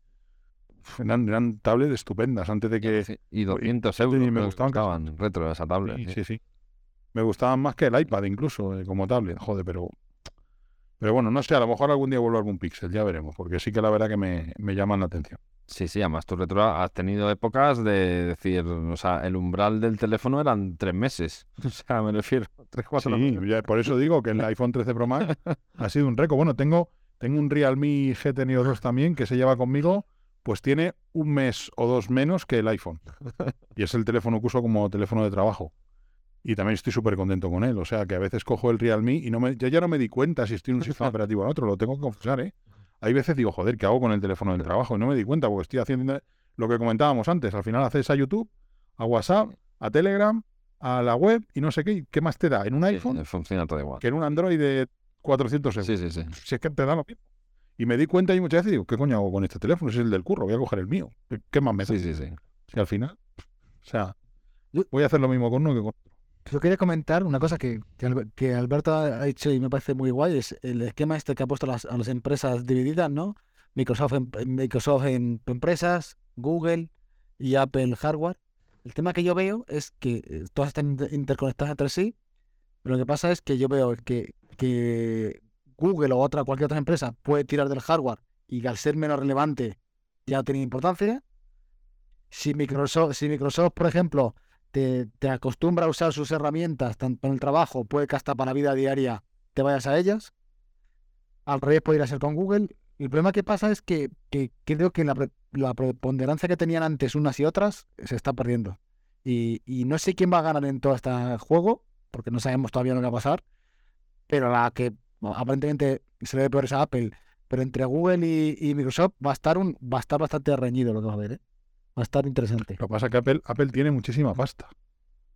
Es que Apple gana muchísima pasta con los dispositivos que se verdad. Porque los márgenes que maneja son acojonantes. Eso es verdad. O sea, bueno, deben de ser acojonantes porque nadie lo sabe, ¿no? Pero si Xiaomi te, te, te va al 5%, vamos por todo decir, como suponer, Eso. que Apple vaya al 20%. Contando con gastos de desarrollo, con todo. Sí, pero el tema que llega un punto que la pasta ah, va, a ser es indiferente, eh, me refiero. Cuando algo, algo es irrelevante y no tienes algo relevante, por mucho dinero que tengas, a ver, por ejemplo, estoy seguro. puedes perder, sí. Que Nokia tenía dinero a expuertas cuando eso, y, ejemplo, ¿no? No, y los, últimos, los últimos datos de Apple son interesantes porque han perdido un 29% de Mac, ¿eh? Y es el segundo trimestre consecutivo que vienen vendiéndose más. Menos. Nos han jodido, pero es que dices, tengo un M1, ¿para qué voy a comprar un Y los precios también retro, que es que te miras y te están vendiendo lo que sea M, pero con 8 y 256 de disco y te vale 2.000 pavos de media ya. Para, luego navegar por internet, usar el Office y porque, porque que editen vídeo en 8K con Final Cut o con DaVinci Resolve, hay tres. Eso es. bueno, con DaVinci Resolve te compras un PC, sí. no un Mac. Pero si editas vídeo en Final Cut, tal, en 4K o en 8K, no sé cuántos stream, o trabajo en Logic Pro y meto 200 pistas de audio, ¿cuánta gente de esa hay? Bueno, eso también es una crítica que hacemos Manuel y yo muchas veces cuando dimos podcast de, otros que el mundo profesional se deriva todo a editar fotos y vídeos. Y es como, bueno, el mundo profesional... Sí, es verdad. Eh, todos en, Bueno, de hecho esta semana yo oía noticias de por fin el, el iPad ya es Pro, porque van a sacar el Final Cut. Y es como, hostia, tío, o sea, ¿qué pasa? Que un aparejador que use cualquier diseño CAD cualquier tal, o sea, me refiero, todo es eh, editar vídeos y fotos, no hombre, o sea, eso es un sector, ¿no? De, Mira, hace dos años eh, reformé, el, reformamos aquí en casa el cuarto baño, ¿vale? De cuatro que vinieron a dar presupuesto, además estábamos justo en, en pandemia, que fue la fiebre de las reformas, y como mucho pues aprovechamos para reformar. De, tres, de cuatro que vinieron, tres vinieron con una tablet. Hubo dos con tablet Android, bueno, uno con una tablet Android, otro con un convertible, con un PC convertible y otro con un iPad. Joder, me enseñaron la reforma del baño, me hicieron el presupuesto online, esos son pro también. Sí, sí. Y no editan vídeo ni foto. Sí, sí, y utilizan una tablet, un iPad, un convertible, un Android, lo que fuera. Esos también son pro. Sí, sí, sí. Al final. Porque es un tío profesional que me vino a dar presupuesto, que me dijo este modelo de mampara, este de azulejo, no sé qué, tal, tal, tal, te cuesta tanto y lo tienes tal día. También son pro. No son editores de vídeo. Además, que es que Apple ya se está quedando. Se, se, se, fue con el tema de Aperture, que ya no es un fotógrafo, ya no es profesional para Apple, porque no editas Aperture. Entonces ya como solo lanzas Logic y lanzas Final Cut, solo los músicos y los editores. Sí, es el mercado. Un, desarrollador de videojuegos no se va a desarrollar en un Mac, claro. obviamente. ¿Vale? Un, un, ingeniero en 3D tampoco se va a comprar un Mac para AutoCAD o para MicroStation, para Smart Plan o para, o para desarrollar en Unreal. No se van a comprar un no, No, no. No, no, es están. Lo que pasa es que los que viven dentro del ecosistema de Apple tienen una ceguera del analista eh, hiper, Yo en los últimos meses reto lo estoy viendo más claro que, que, nunca. Me estoy dando cuenta que el que sigue mucho Apple llega a un punto que solo prueba lo de Apple. Con lo cual, lo que no tiene es una mierda porque no lo ha sacado Apple. Básicamente ese es el resumen. Y no hay más, y hay, o sea, porque todavía sigo viendo gente que empieza a decir que Windows es una mierda, que los pantallazos azules, que tal, y es como, este tío, ¿cuántos años haces que no coges un Windows? Porque... Eh, eh, mola más cuando llegan uno y te dicen, ah, pues Windows no va tan mal, y tú dices, madre mía. Claro, ese es el tema, que te das cuenta que es gente que viene de Windows XP o anteriores, con hardware muy, muy limitado, y entonces, claro, siguen su ecosistema de Apple con un Mac y dicen, no, es que esto es otra cosa. Y es como, ya tío, pero es que eso era hace 10 años. O sea, tú ahora mismo te instalas un ordenador decente, te compras un hardware decente, no te digo que sea lo más de lo más, y te instalas un Windows 11 y ya te digo yo que no vas a tener un puñetero problema. No se te va a colgar. Viven, viven en una no, no vas a tener un pantallazo azul ya. O sea, me refiero, es muy raro que lo tengas. Yo llevo, joder, desde octubre que me disteis en portátil, no tenía un pantallazo azul en mi máquina. Con un HP, un G8. Y si tienes, y si tienes un pantallazo es como es un kernel pan en Mac, en Mac. Es un fallo hardware, seguramente. o de un driver, un controlador. Es muy raro, o sea, me refiero, pero todavía en los círculos de Apple sigues oyendo gente que dice eso, ¿no? O sea, decir, ah, es que eso. te das cuenta, claro, que. Para lo bueno y para lo malo viven en un jardín muy vallado. Y al final, mm, los jardines están vallados te hacen perder un poco el contacto con lo que pasa. Por eso era un poco también el nacimiento de este podcast, ¿no? Es decir, o sea, queríamos hablar de tecnología en general, no solo de una marca, ¿no? Pues Porque es, que no todo es lo, mejor, ¿sabes? Ese aspecto, yo cada vez estoy viendo más MSI, este, estos que se han enfocado más a gaming, que están sacando unos portátiles muy guapos, súper finos. De hecho, en el trabajo he puesto, bueno, te llegará uno para Natasha, eh, para una, bueno, perdona por decir nombres, una, una trabajadora ahí. pero que son unos equipos que están funcionando súper bien y son ya muy, muy finos, eh, están bien estructurados por el tema de la ventilación. Mm, no tenía nada que envidiar, porque el otro día vi al chaval que estaba haciendo render a, tiempo real y iba todo súper fluido, ¿eh? El render de, un stand de una feria súper gigante. Digo, tío, no se te la haga nada. Y dice, no, va bien. Y el pavo tiene un Mac en casa. Me dice, bueno, pues habrá, habrá que hacer un review aquí en el canal. Va bien, ¿eh? el, el, portátil. Tardaré en entregarlo, Carlos. y estoy hablando de un i7. Ya si le pones un i9, eso tiene que volar directamente, pero... Sí, a ver, lo único que ahí pasará, pues el tema del calor, ¿no? Que decía muchas veces Retro, ¿no? Con respecto a los M, ¿no? Que seguramente pues se calentará como una chicharra, ¿no? La, temperatura y la batería. Son, son los dos aspectos que los M1 están a otro nivel. A mí hay otro puntito que, a veces se olvida, y a lo mejor solo lo, lo valoro yo, y es la calidad de la pantalla. Bravo. Y la calidad de pantalla no, me refiero a la tasa de refresco, ¿eh? Me refiero que, que aparte de eso también es otro aliciente. Sí, son muy buenas. El, ¿Cómo se ve en los Mac, tío? A ver, puedes encontrar, como todo, en monitores externos es más sencillo conseguir mejor calidad. En portátiles y en empresa, en portátiles, hostias, tío, de cómo se ven los, portátiles de los Mac. No eso es envidiable, eso sí que es verdad, es envidiable. Sí. para mí lo peor del Mac, lo peor del Mac es el sistema operativo. Sí, yo estoy un poco con reto también, ¿eh? Para mí. O sea, si yo pudiera tener un, Mac, un M1, a ver si Microsoft ya de una puñetera vez. Sí, lanza la versión nativa. Empieza, empieza a hacer caso a ARM y hace un Windows que funcione bien en ARM y los fabricantes de procesadores lanzan un chip ARM competente y adaptado para portátiles. Porque a mí me encantaría ver Windows 11 que con el Parallels funciona de la hostia, francamente, pero nativo. O un portátil que digan un portátil con ARM de, Microsoft, esa Surface que sacaron que funcionaba bastante mal, con un procesador serio. Y sería fantástico, un equipo que no se calentara, ¿qué tal? y con Windows, porque para mí macOS se ha quedado estancado. De 10 años para acá se ha quedado estancadísimo, pero estancadísimo. Y, ya no solo eh, eh, a, macOS, sino eh, Apple como empresa de software. Ya no de hardware, empresa de software. Porque Microsoft le ha, le ha pasado la mano por la cara en muchísimas cosas, en tecnologías en la nube, en Azure, ahora en inteligencia artificial, en avances en el sistema operativo, en mejoras. O sea, si Apple hubiera tenido un producto tan malo como tenía Microsoft con Windows eh, XP y Vista, tan malo entre comillas, y, lo, hubiera, lo hubiera evolucionado a lo que ahora es Windows 10 y Windows 11, Apple no hubiera sido capaz.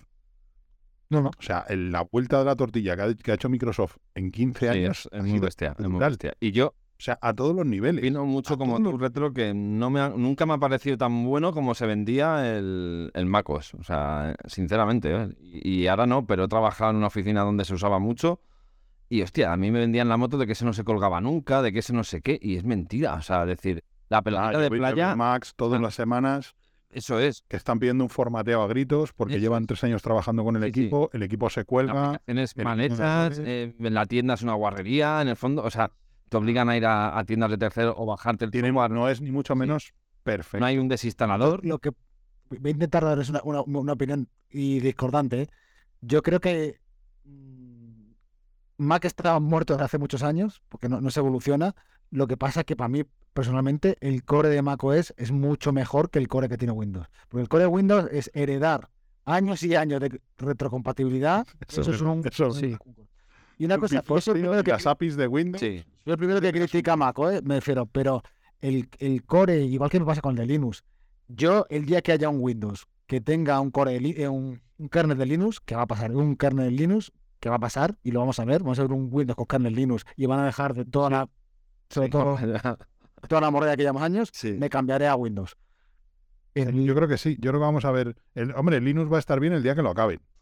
El día que lo terminen va a ser un sistema operativo cojonudo, ¿vale? O sea, digo para escritorio, digo para escritorio. No, pero yo creo que un, Windows con la misma interfaz que tenemos ahora, con un kernel Linux, que ya hay una cosa peculiar como el subsistema Linux, como el subsistema Android y tal pero, pero va a acabar siendo así y va a dejar. ¿Para qué va a estar millones de personas con el dinero que se mete de, gente desarrollando el kernel de Linux, de empresas que nunca van a tener esa cantidad de desarrolladores desarrollando un, kernel para un, para un, hardware? Todo, todo apunta a eso. Tenemos Linux en Azure. Después instalar máquinas Linux, el Windows System for Linux. Eh, joder, yo me acuerdo hace 20 años o 25 que Microsoft era el enemigo a hacer, pero hacer era, era eh, el archienemigo, ¿no? Esa cosa que se dice, Linux era el archienemigo de Microsoft y al revés. Y ahora son los muy mejores amigos. Sí, cómo, cómo cambia. Eh, cómo cambia Es increíble. O sea, lo mejor que le pudo pasar a Microsoft fue que saliera por la puerta Steve Ballmer y metieran a Satya Nadella. O sea, fue, un gran cambio. Eh. Eso fue el punto crítico de decir o Microsoft se va a la mierda o tira para adelante. Y ahora mismo me parece una empresa muchísimo más innovadora, por ejemplo, que Apple. Sí, sí, sí de hace cuántos años. Sí, sí, es que Apple se ha convertido en sacar lo mismo de siempre. El iPad de turno, el iPhone de turno, el Apple Watch de turno, es como este tío, pero... No, yo creo que se ha centrado en, el, cliente este que, que comentábamos que compra por el por la marca. Pues hacen... El cliente del Starbucks. Sí. Se ha centrado en eso y no se centrado en el producto, me refiero. Eh, que queda un poco así, pero por eso no da tanta importancia, por ejemplo, a, una pulsera o cosas similares, o en una pulsera, una... A la, ¿Cómo se llama? Lo de los Apple Watch, el pulsera, ¿no? El... La banda. Sí, la, la, banda, la correa. La correa, la correa. Cosas así que o, o fundas de cuero, fundas de plástico, chorradas de ese estilo y no productos en sí, porque en el fondo eso va amarradito. Sí, sí. Hemos tenido keynotes épicas de Apple hablando 20 minutos de emoticonos. sí, sí. O sea, de que hemos sacado nuevos emojis. Anda. Y una correa de Hermes del Apple Watch. 10 minutos de presentación para contarnos que habéis sacado una correa de Hermes.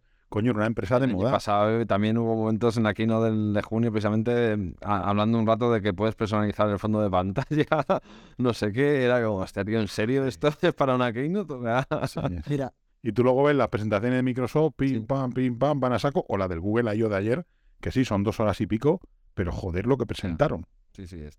Joder lo que presentaron, ¿eh? O sea, y encima ahí lo tenéis, ya lo podéis usar. Y, porque metieron No, ahí lo tenéis. Eh, no podían haberlo metido, haber dicho, ya lo presentamos en otra.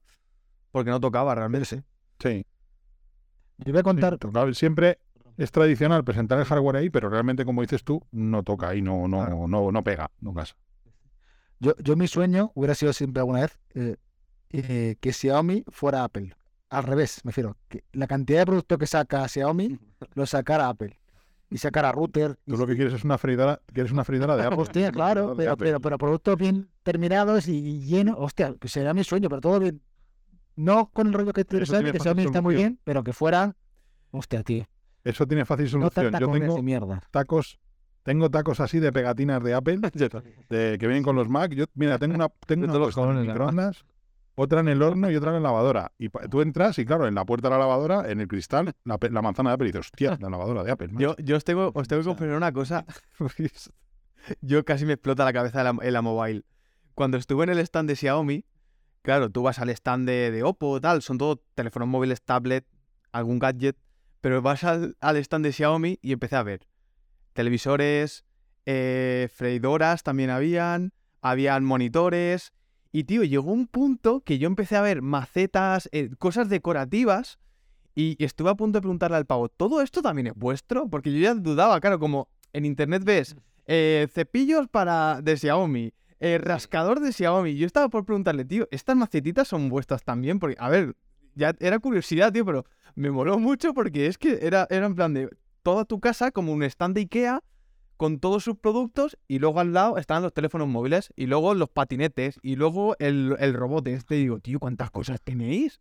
Era alucinante, tío. Yo tengo cosas, yo tengo cosas muy bizarras de Xiaomi en casa. Aparte de temas de domótica, que fue la primera domótica que empecé y todavía sigue funcionando aquí, interconectado con Google y tal, con, con el Home Assistant, porque si no, no se entienden. Pero mira, me compré un analizador de agua de Xiaomi para cuando vamos al pueblo en verano, que allí el agua es un poquito peor, para ver a ver si tenía impurezas o no. Tengo dos productos de Xiaomi, uno que lo uso casi todos los días y otro que lo uso también casi todos los días, que es una mochila y unas deportivas. Las he visto. Me compré unas deportivas de Xiaomi que son como las Skechers, que me costaron 25 pavos. No te exagero, posiblemente tengan 7 años las zapatillas y están como nuevas. Como nuevas, tío. El mejor, y una mochila que tengo para ir al curro todos los días, bueno, tengo tres o cuatro mochilas de Xiaomi, una bandolera, una más grande, una más pequeña. La mochila que uso para ir al curro todos los días es una mochila de Xiaomi, que ya quisiera una de, de Samsonite o de Targus o de estas marcas. O sea, el mejor tengo bolígrafos de Xiaomi. El boli mítico también. O sea, además tengo unos que son desechables, que son cojonudos, son como los Pilot, pero cuestan como la mitad. O sea, una pizarra de estas para dejarme notas en la cocina. O sea, tengo cosas y con las tres Bs, estuve... es lo mejor, con las tres Bs siempre. Sí, sí, con las tres veces. Yo estuve en la tienda de Parque Sur el fin de pasado. Este fin de reconozco que sí, que tienen muchas cosas y eso que ahí venden muy poco, ¿no? De todo lo que tienen. Pero bueno, ahora mismo solo tengo una lámpara de ellos, así en plan domótica. Pero sí que reconozco que, joder, que venden cosas que, que están muy bien. O sea, sobre todo calidad-precio, ¿no? O sea, decir, hostia, ya te bajas de los rangos de Apple y de esta, y Samsung inclusive, porque Samsung ya también se ha puesto en, unos precios muy Apple. Y reconozco que tienen cosas increíbles, sí, sí. y que duran años, tío. Mi, mujer tiene un Xiaomi Mi 10T, que tiene ya el teléfono cerca de tres años, ¿eh? Y funciona el teléfono como el primer día. O sea, fluido, eh, estable, no se cuelga. Eh, tiene la mierda de Xiaomi del sensor este de proximidad que a veces se activa la pantalla cuando le tiene en la oreja, pero bueno, sabemos que eso es un mal endémico de ese teléfono, pero por lo demás el teléfono, o sea, la batería no se ha degradado. 120 hercios. O sea, no, 144. Ese tiene 144, o sea, exagerado. Pero productos de Xiaomi que tengo por aquí por casa, es que no se me roto. G-Light, las bombillas, y hay dos que las tengo ya creo que tres años y pico y las tengo automatizadas que se encienden siempre solas. Yo creo que estoy de vacaciones y se encenderán por aquí solas. El gato dirá, ¿what? ¿Sabes?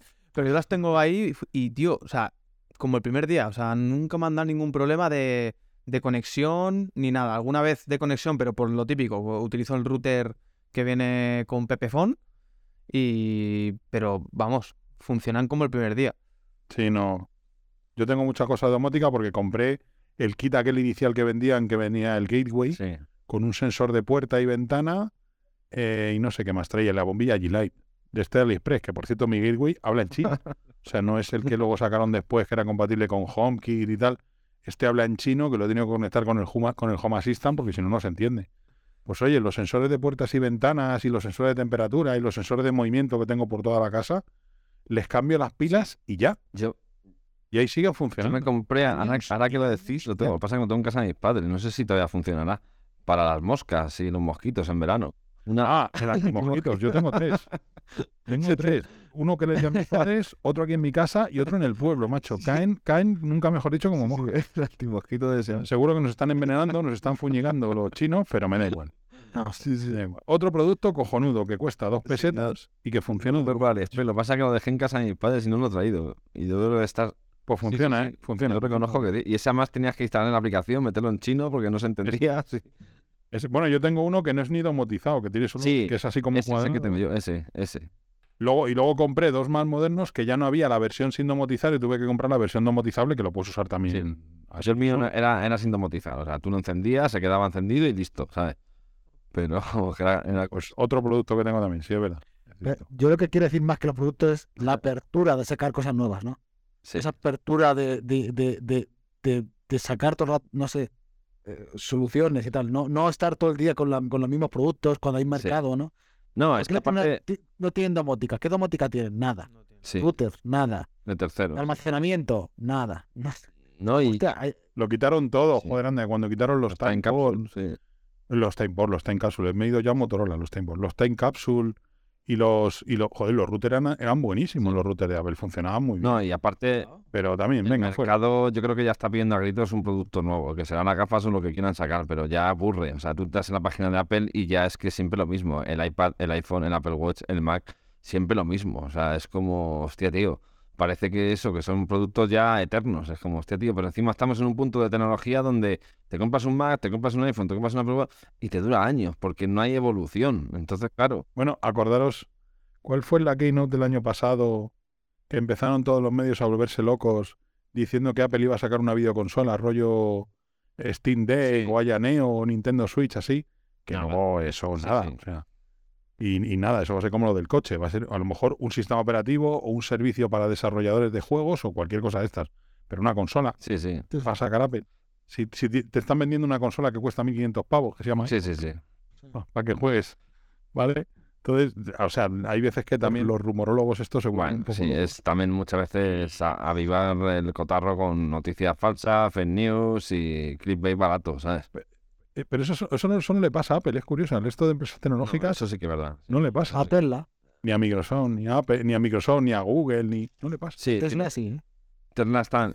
Bueno, Tesla. Tesla es que es un poco. Sí, sí, sí. en, En algunas cosas se parecen, sí. Ese tipo de noticias, ese tipo de, controversias y de, y, de, y de gente acérrima a la marca y demás, es, es está haciendo. Aparte, a mí me recuerda mucho, y los más, me recuerda mucho en sus maneras. Hasta ellos del, sí, en la era... O sea, porque endiosamos a Steve Jobs, pero era un cabrón, sí. Era un cabrón con pintas que te... Ojalá, esto era como el Doctor House cuando lo ves en la tele. Sí, sí, pero como te toque en la seguridad social, te has cagado. Sí.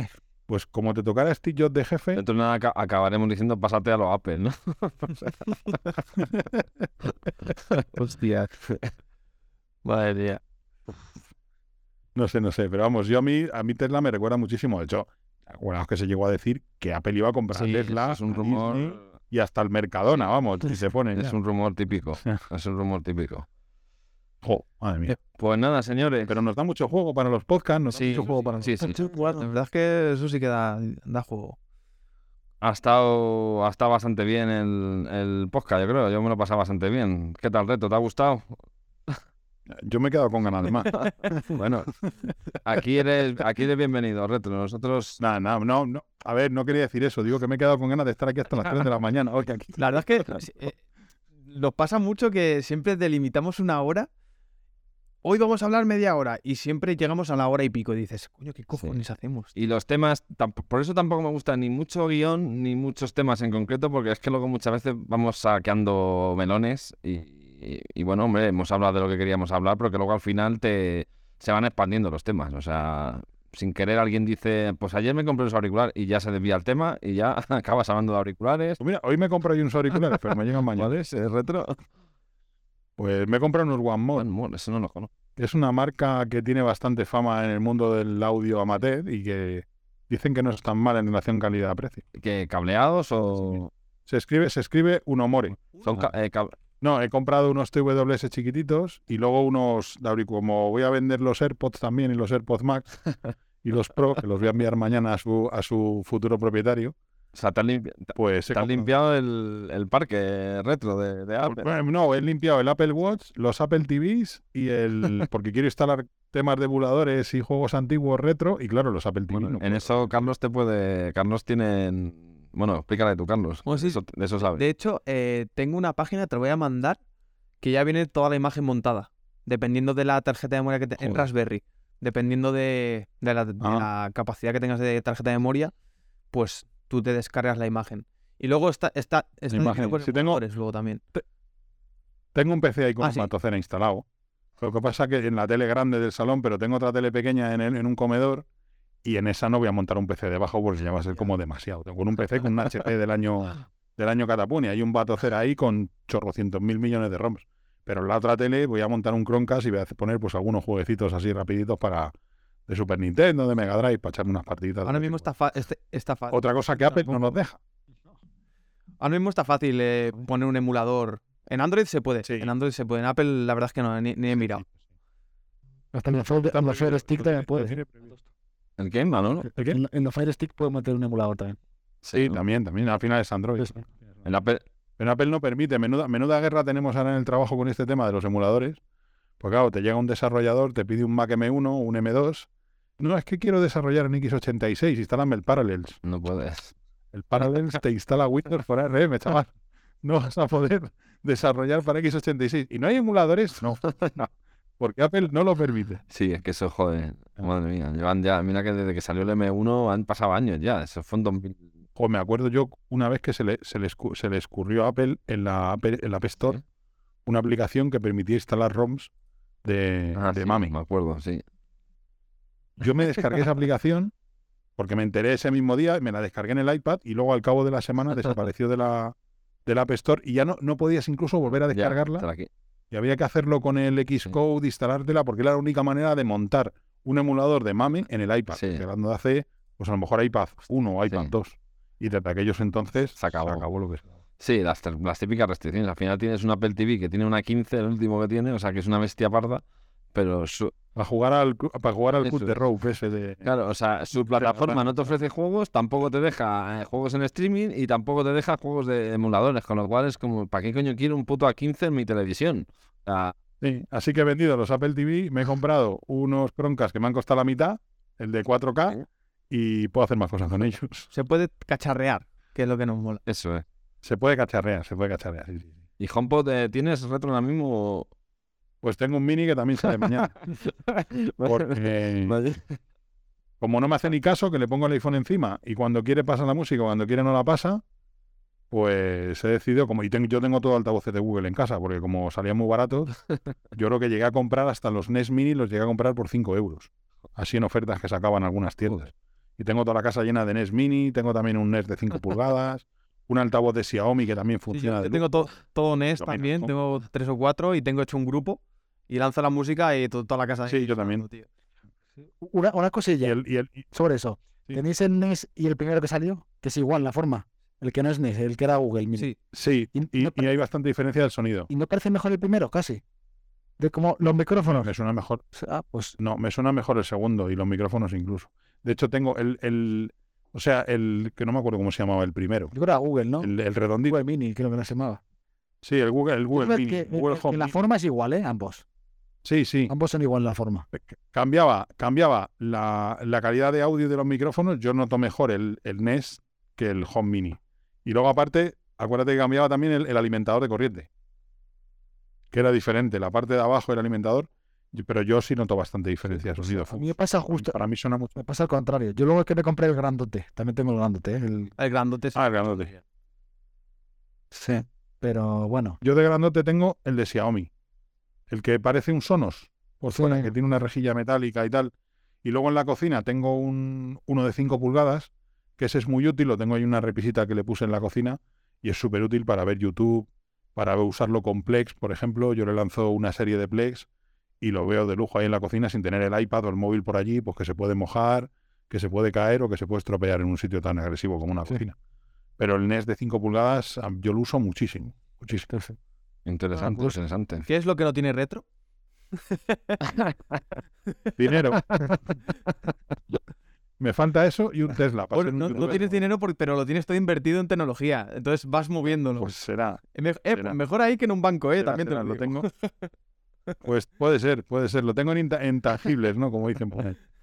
Sí, retro anda siempre cambiando. O sea, el, prueba, le gusta probar y hace bien, la verdad. Yo soy más perro, la verdad. Me da más pereza vender y comprar. O sea, dinero no tengo. Yo últimamente ya me estoy haciendo, me estoy haciendo viejo. Llevo un año y medio con el mismo móvil. Sí, sí, no, no. por eso te pregunté lo del móvil porque me chocaba. Pero porque yo creo que te has dado cuenta también, Retro, que ya no hay mucho más. Entonces, el que tienes está muy bien, porque es verdad que tuviste suerte que el 13 Pro Max es de lo mejorcito que hay. Entonces, claro, dices tú, ya no voy a notar mucha diferencia, mejor. Entonces, claro, ya es como, mira, me va bien, pues lo mantengo y ya está. Y, el iPad que va a hacer dos años, el iPad también. Pro también. Este va a hacer dos años ahora. ¿De 11? ¿qué el iPad Pro con M1. claro, igual, tiene buen producto, porque ese es el iPad eh, ahora mismo por excelencia, ¿no? O sea, es decir, de ahí sale todo el software compatible. Pues muy bien, señores. Hasta que Apple, hasta que Apple quiera. Sí, sí, sí. hasta que Apple lo cape. Ha sido un placer grabar con vosotros, la verdad. Espero que nos veamos más veces. Carlos, Manuel, Retro. Igualmente, chicos. ¿Qué queréis decir? Yo me lo he pasado genial. La verdad es que hablar con, con, Retro ha sido... O sea, sabe muchísimo de todo, tío. Me, ha flipado. En ese aspecto me ha molado mucho. No, y que podemos hablar libremente de cualquier tema sin nadie nos patrocina, nadie, no tenemos una marca, no somos fanboys, ninguno en el fondo, aunque tengamos muchas cosas de Apple o muchas cosas de una marca, pero bueno, que si mañana te sale Sony y me lanza un tal, me lo compro y, a tomar por culo, o sea, no hay, no hay miramientos. lo bueno es que nos mola hablar de todo y, no somos un nicho solo de, de Apple. Sí, hombre, te da para hablar de más temas además, porque es que si no, o sea, estaríamos hablando de la Keynote solo, o sea, es como... Este podcast está patrocinado por el IBM PC que tengo aquí. 80-88, 640 cada Eso no lo llenas en la vida, dijo alguno. Joder, un disco duro de 20 megas, ¿quién va a llenar eso, tío? Eso no lo llena jamás. ¿Cuántas veces no hemos ido eso? Sí, la verdad que sí. 640 cierto, quedáis todos invitados Sí, sí, quedáis todos invitados a Retrobat. Vale. Voy a preparar un capítulo de cacharreo, voy a someter al tercer grado de cuál fue vuestro primer ordenador. Vale, sí, sí. Y todo ese tipo de preguntas. Sí, sí, además la típica, la típica un disco duro de 4 gigas, eso no lo llenas en la vida. Eh, eh, en el caso de Carlos, seguramente será ya un Core i5 su primer ordenador, con SSD, que es el más joven Pues fíjate, fíjate, a ver, yo, yo por, como vosotros, eh, que nos mueve la tecnología, pero yo tuve el Amstrad heredado. Joder. O sea que. No, Carlos engaña, ¿eh? porque es muy joven, pero tiene mucha cultura pasada. O sea, tiene bagaje. Sí, tiene bagaje. Sí, yo creo que me pegaron un golpe cuando tenía 11 pues años y, empecé a ir para atrás, ¿sabes? Sí, no, no, tienes, tienes mucha cultura de atrás. O sea, que, que una persona con tu edad podía ser más de, uy, yo eso no lo viví, o eso no tal, pero lo conoces y sabes de lo que. tal. Al, final, está bien. Yo, yo qué sé, no tenía dinero, entonces pues compraba cosas más antiguas y intentabas hacer lo que podías. Pues, el Amstrad, el Pentium 3, el 4, el 4 Overclock para poder jugar con mis amigos al Counter-Strike. O sea, me estás diciendo que el primer procesador de Intel que recuerdas es el Pentium. Ese sí. Ah, en ese aspecto, sí. sí nosotros empezamos. Eh, yo realmente el primero que tuve fue un. Ya entre un 286 un o un 386, no me acuerdo. Uno de los dos fueron. Ese fue el primero. Ese fue mi lujo. El lujo. Con disquetera de 5 un cuarto, que tú sacarlo no lo habrás olido, ¿no? Los disquetes de 5 un cuarto no los has visto, ¿no? ¿Los de 5 un cuarto son los, donde murieron? No, el 3... No, los de 5 un cuarto son, vale. son flexibles. Eso, los he conocido, pero no los he usado. Eso yo sí lo tengo. Por, suerte. por suerte para ti. Imagínate cómo era el de 3, 3 y medio era, ¿no? Eh, retro, el siguiente, pues eso era, eso era una revolución. sí, los 3 y medio son los que utilicé yo, que metía ahí archivos TXT y poquito más. eso, no, eso, eso, los disquetes los cargaba el diablo, tú los, tú los usabas y lo dejabas un día en el cajón y cuando volvías al día siguiente se había jodido. Pero ¿qué coño he hecho si estaban ahí en el cajón? Sí, sí. No, la temperatura, el, el, el, lo de los clips que tiene imanes. El, el botoncito para bloquearles. La chapita no se doblaba, tío. Sí, chapita sí, Pero sin hacer nada. se quedaban atascados. Se he metido, macho, y estaba en el cajón. Si no he tocado. Se quedaban atascados en la disquetera y no salían. Y decías, coño, ¿qué ha pasado? Tenías que meter un boli, Joder, cabrón. un abre cartas. Y sacar... De 5 un cuarto, Carlos, era igual, pero más grande y aparte flácido, o sea, era como una hoja, era una cosa extraña. Sí, y con 180k por cara. O sea, 180 kilobytes por cara. Aunque a mí lo que más me encantaba la llave. Un MP3. La llave del ordenador. Ah, también. Que te bloqueaba el. Joder, eso y el botón de. El botón de turbo. las ruedas en las cajas, también el famoso botón de turbo. la caja con no, Y el sonido de arrancar el botón. Hostia, la caja. Y sonido con ruedas. Las cajas con ruedas. Has abierto un melón ahí. Que es, no, con, con, ruedas. Uy, qué golpe era el micrófono. Con ruedas y con una parrilla estilo BMW. que yo las he llegado a ver. O sea, con los dos riñones de BMW en el frontal de la torre. Y tú decir, que hay necesidades. Que, sí, sí, el super. Nada, nada. Quedáis invitados a Retromática a hablar de estos temas que, que ahí encajan como un guante. Y este lo dices y ya está. Es buenísimo, tío. sí, sí. Qué recuerdos. Y las cajas de disquetes con la llave. Para... Es verdad. que, que, que inútil, ¿eh? que, lo, que lo podías quitar con, una, con, una, con cualquier cosa que hicieras palanquita para no sabrían casi. O si, o si, es algo de verdad que te interesa, la revientas. Desencajabas la tapa y salía la y tapa. Salía la tapa los disquetes. Eso sí que era seguridad informática y no los certificados y el AES 256. ¿eh? Eso sí que es encriptación. Encriptación, sí, encriptación fuerte. bueno, pues nada. Bueno, pues hecho un placer. Muchas gracias por haber participado. Quien nos quiera seguir, estamos en, todas las plataformas que ha dicho Carlos al principio, en, Overcast, en Apple Podcasts, aunque intenten jodernos últimamente por lo que parece. Eso parece. sí. Ya no estamos en listas. Nada, buscarnos en Clic Derecho y al que le guste, pues nada, que nos sigáis y muchas gracias por escucharnos. Muchas gracias a todos. Y a Retro y a Manuel, pues muchas gracias por haber participado. Nosotros, digo, solemos hacer un capítulo semanal, así que cuando queráis, aquí estamos, vamos. O sea, sois parte. Sois parte de la familia Click Derecho. Gracias por invitarnos. Muchas gracias. Bueno, un saludo a todos. Chao.